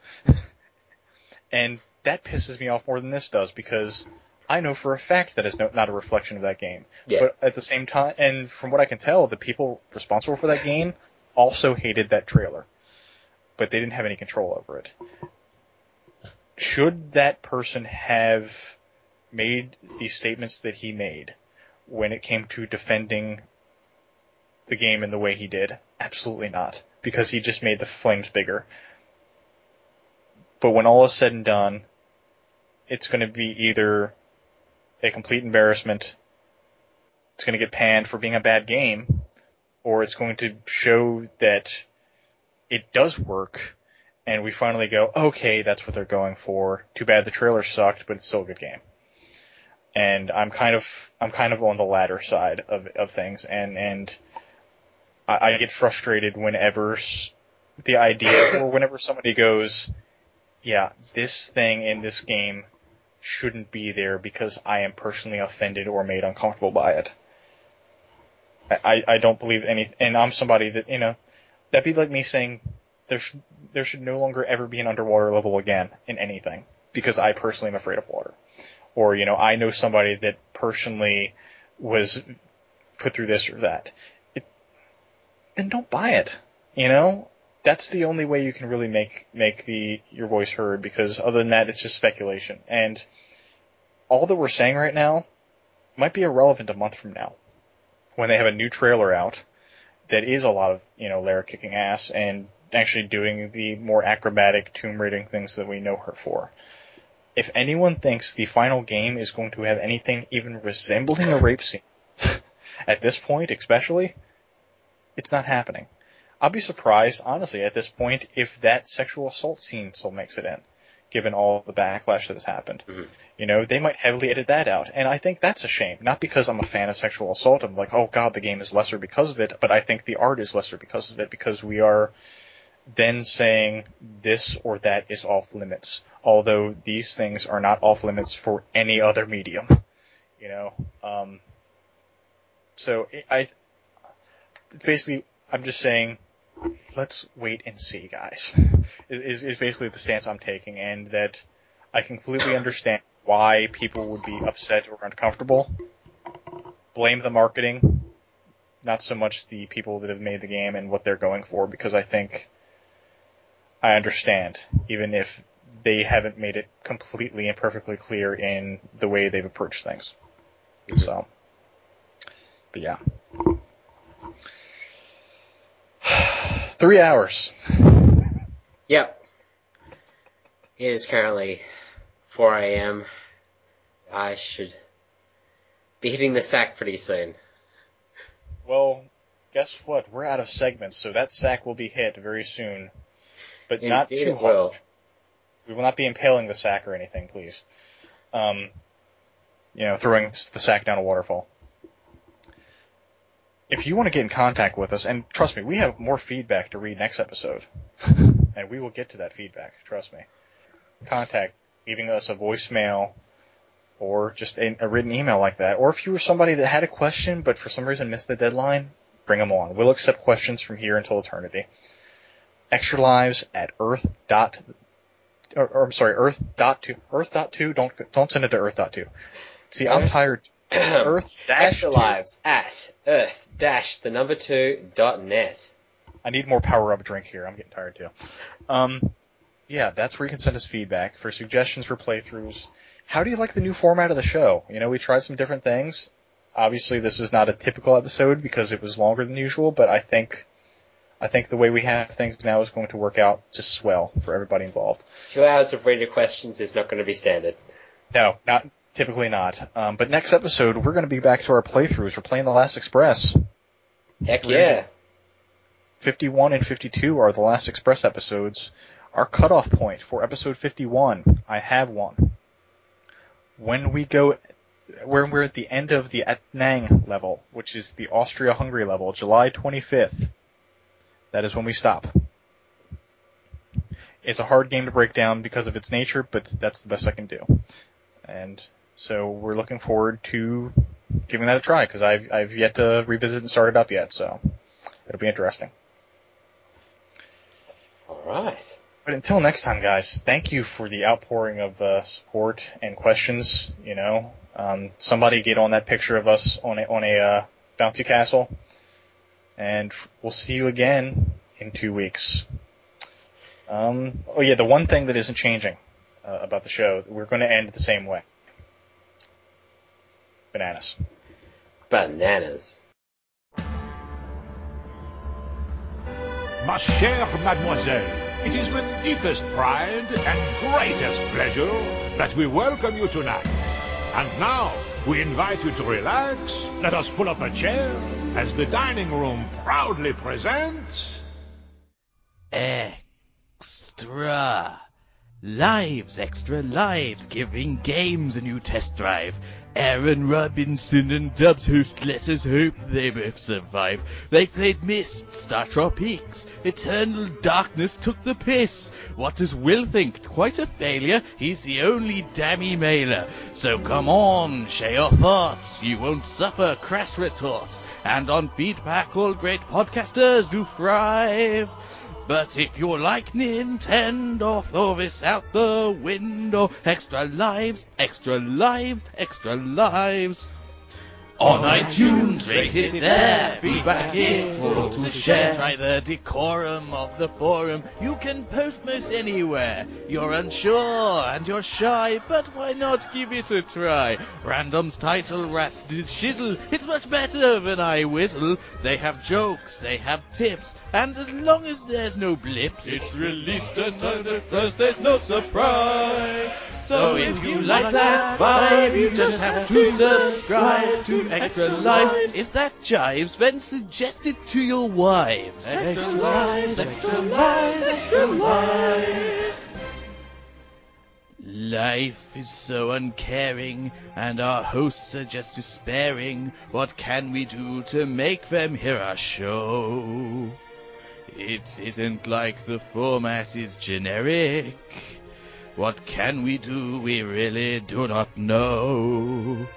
Nine months they've been broadcasting, but is their appeal lasting? They need listenership, a chance to reach your ears. Most days they just sit around a sobbing. Gloomy, sad, and dismal, so come on and make them cheerful. Extra lives, extra lives if they were herbs and they'd be chives, keeping the main course delicious till my pudding then arrives. Gaming's great, that we know, so go and listen to this show. It's a podcast you'll be loving. Oh my god, what's in the oven? A fruit salad and trying to cook from the Extra Lives food book. It's where all my fruit-based recipes derive. I'll add some more bananas straight from the beer hammers plus some chives. Extra lives. It's extra lives. Extra lives, extra lives, extra lives comes around your box of five. There's more episodes to play through and the bits that compromised. Sometimes there's special guests and their banter is the best. Aaron Professor Sight, John Goodman, but fellow Aussie Delta Goodrem. Game by game. One by one, the host will shout, Thank fuck, I'm done. I'm so stressed I could have forgotten times. Forget this competition, don't be the last two edition of Extra Lives. Extra Lives, Extra Lives, it's Extra Lives.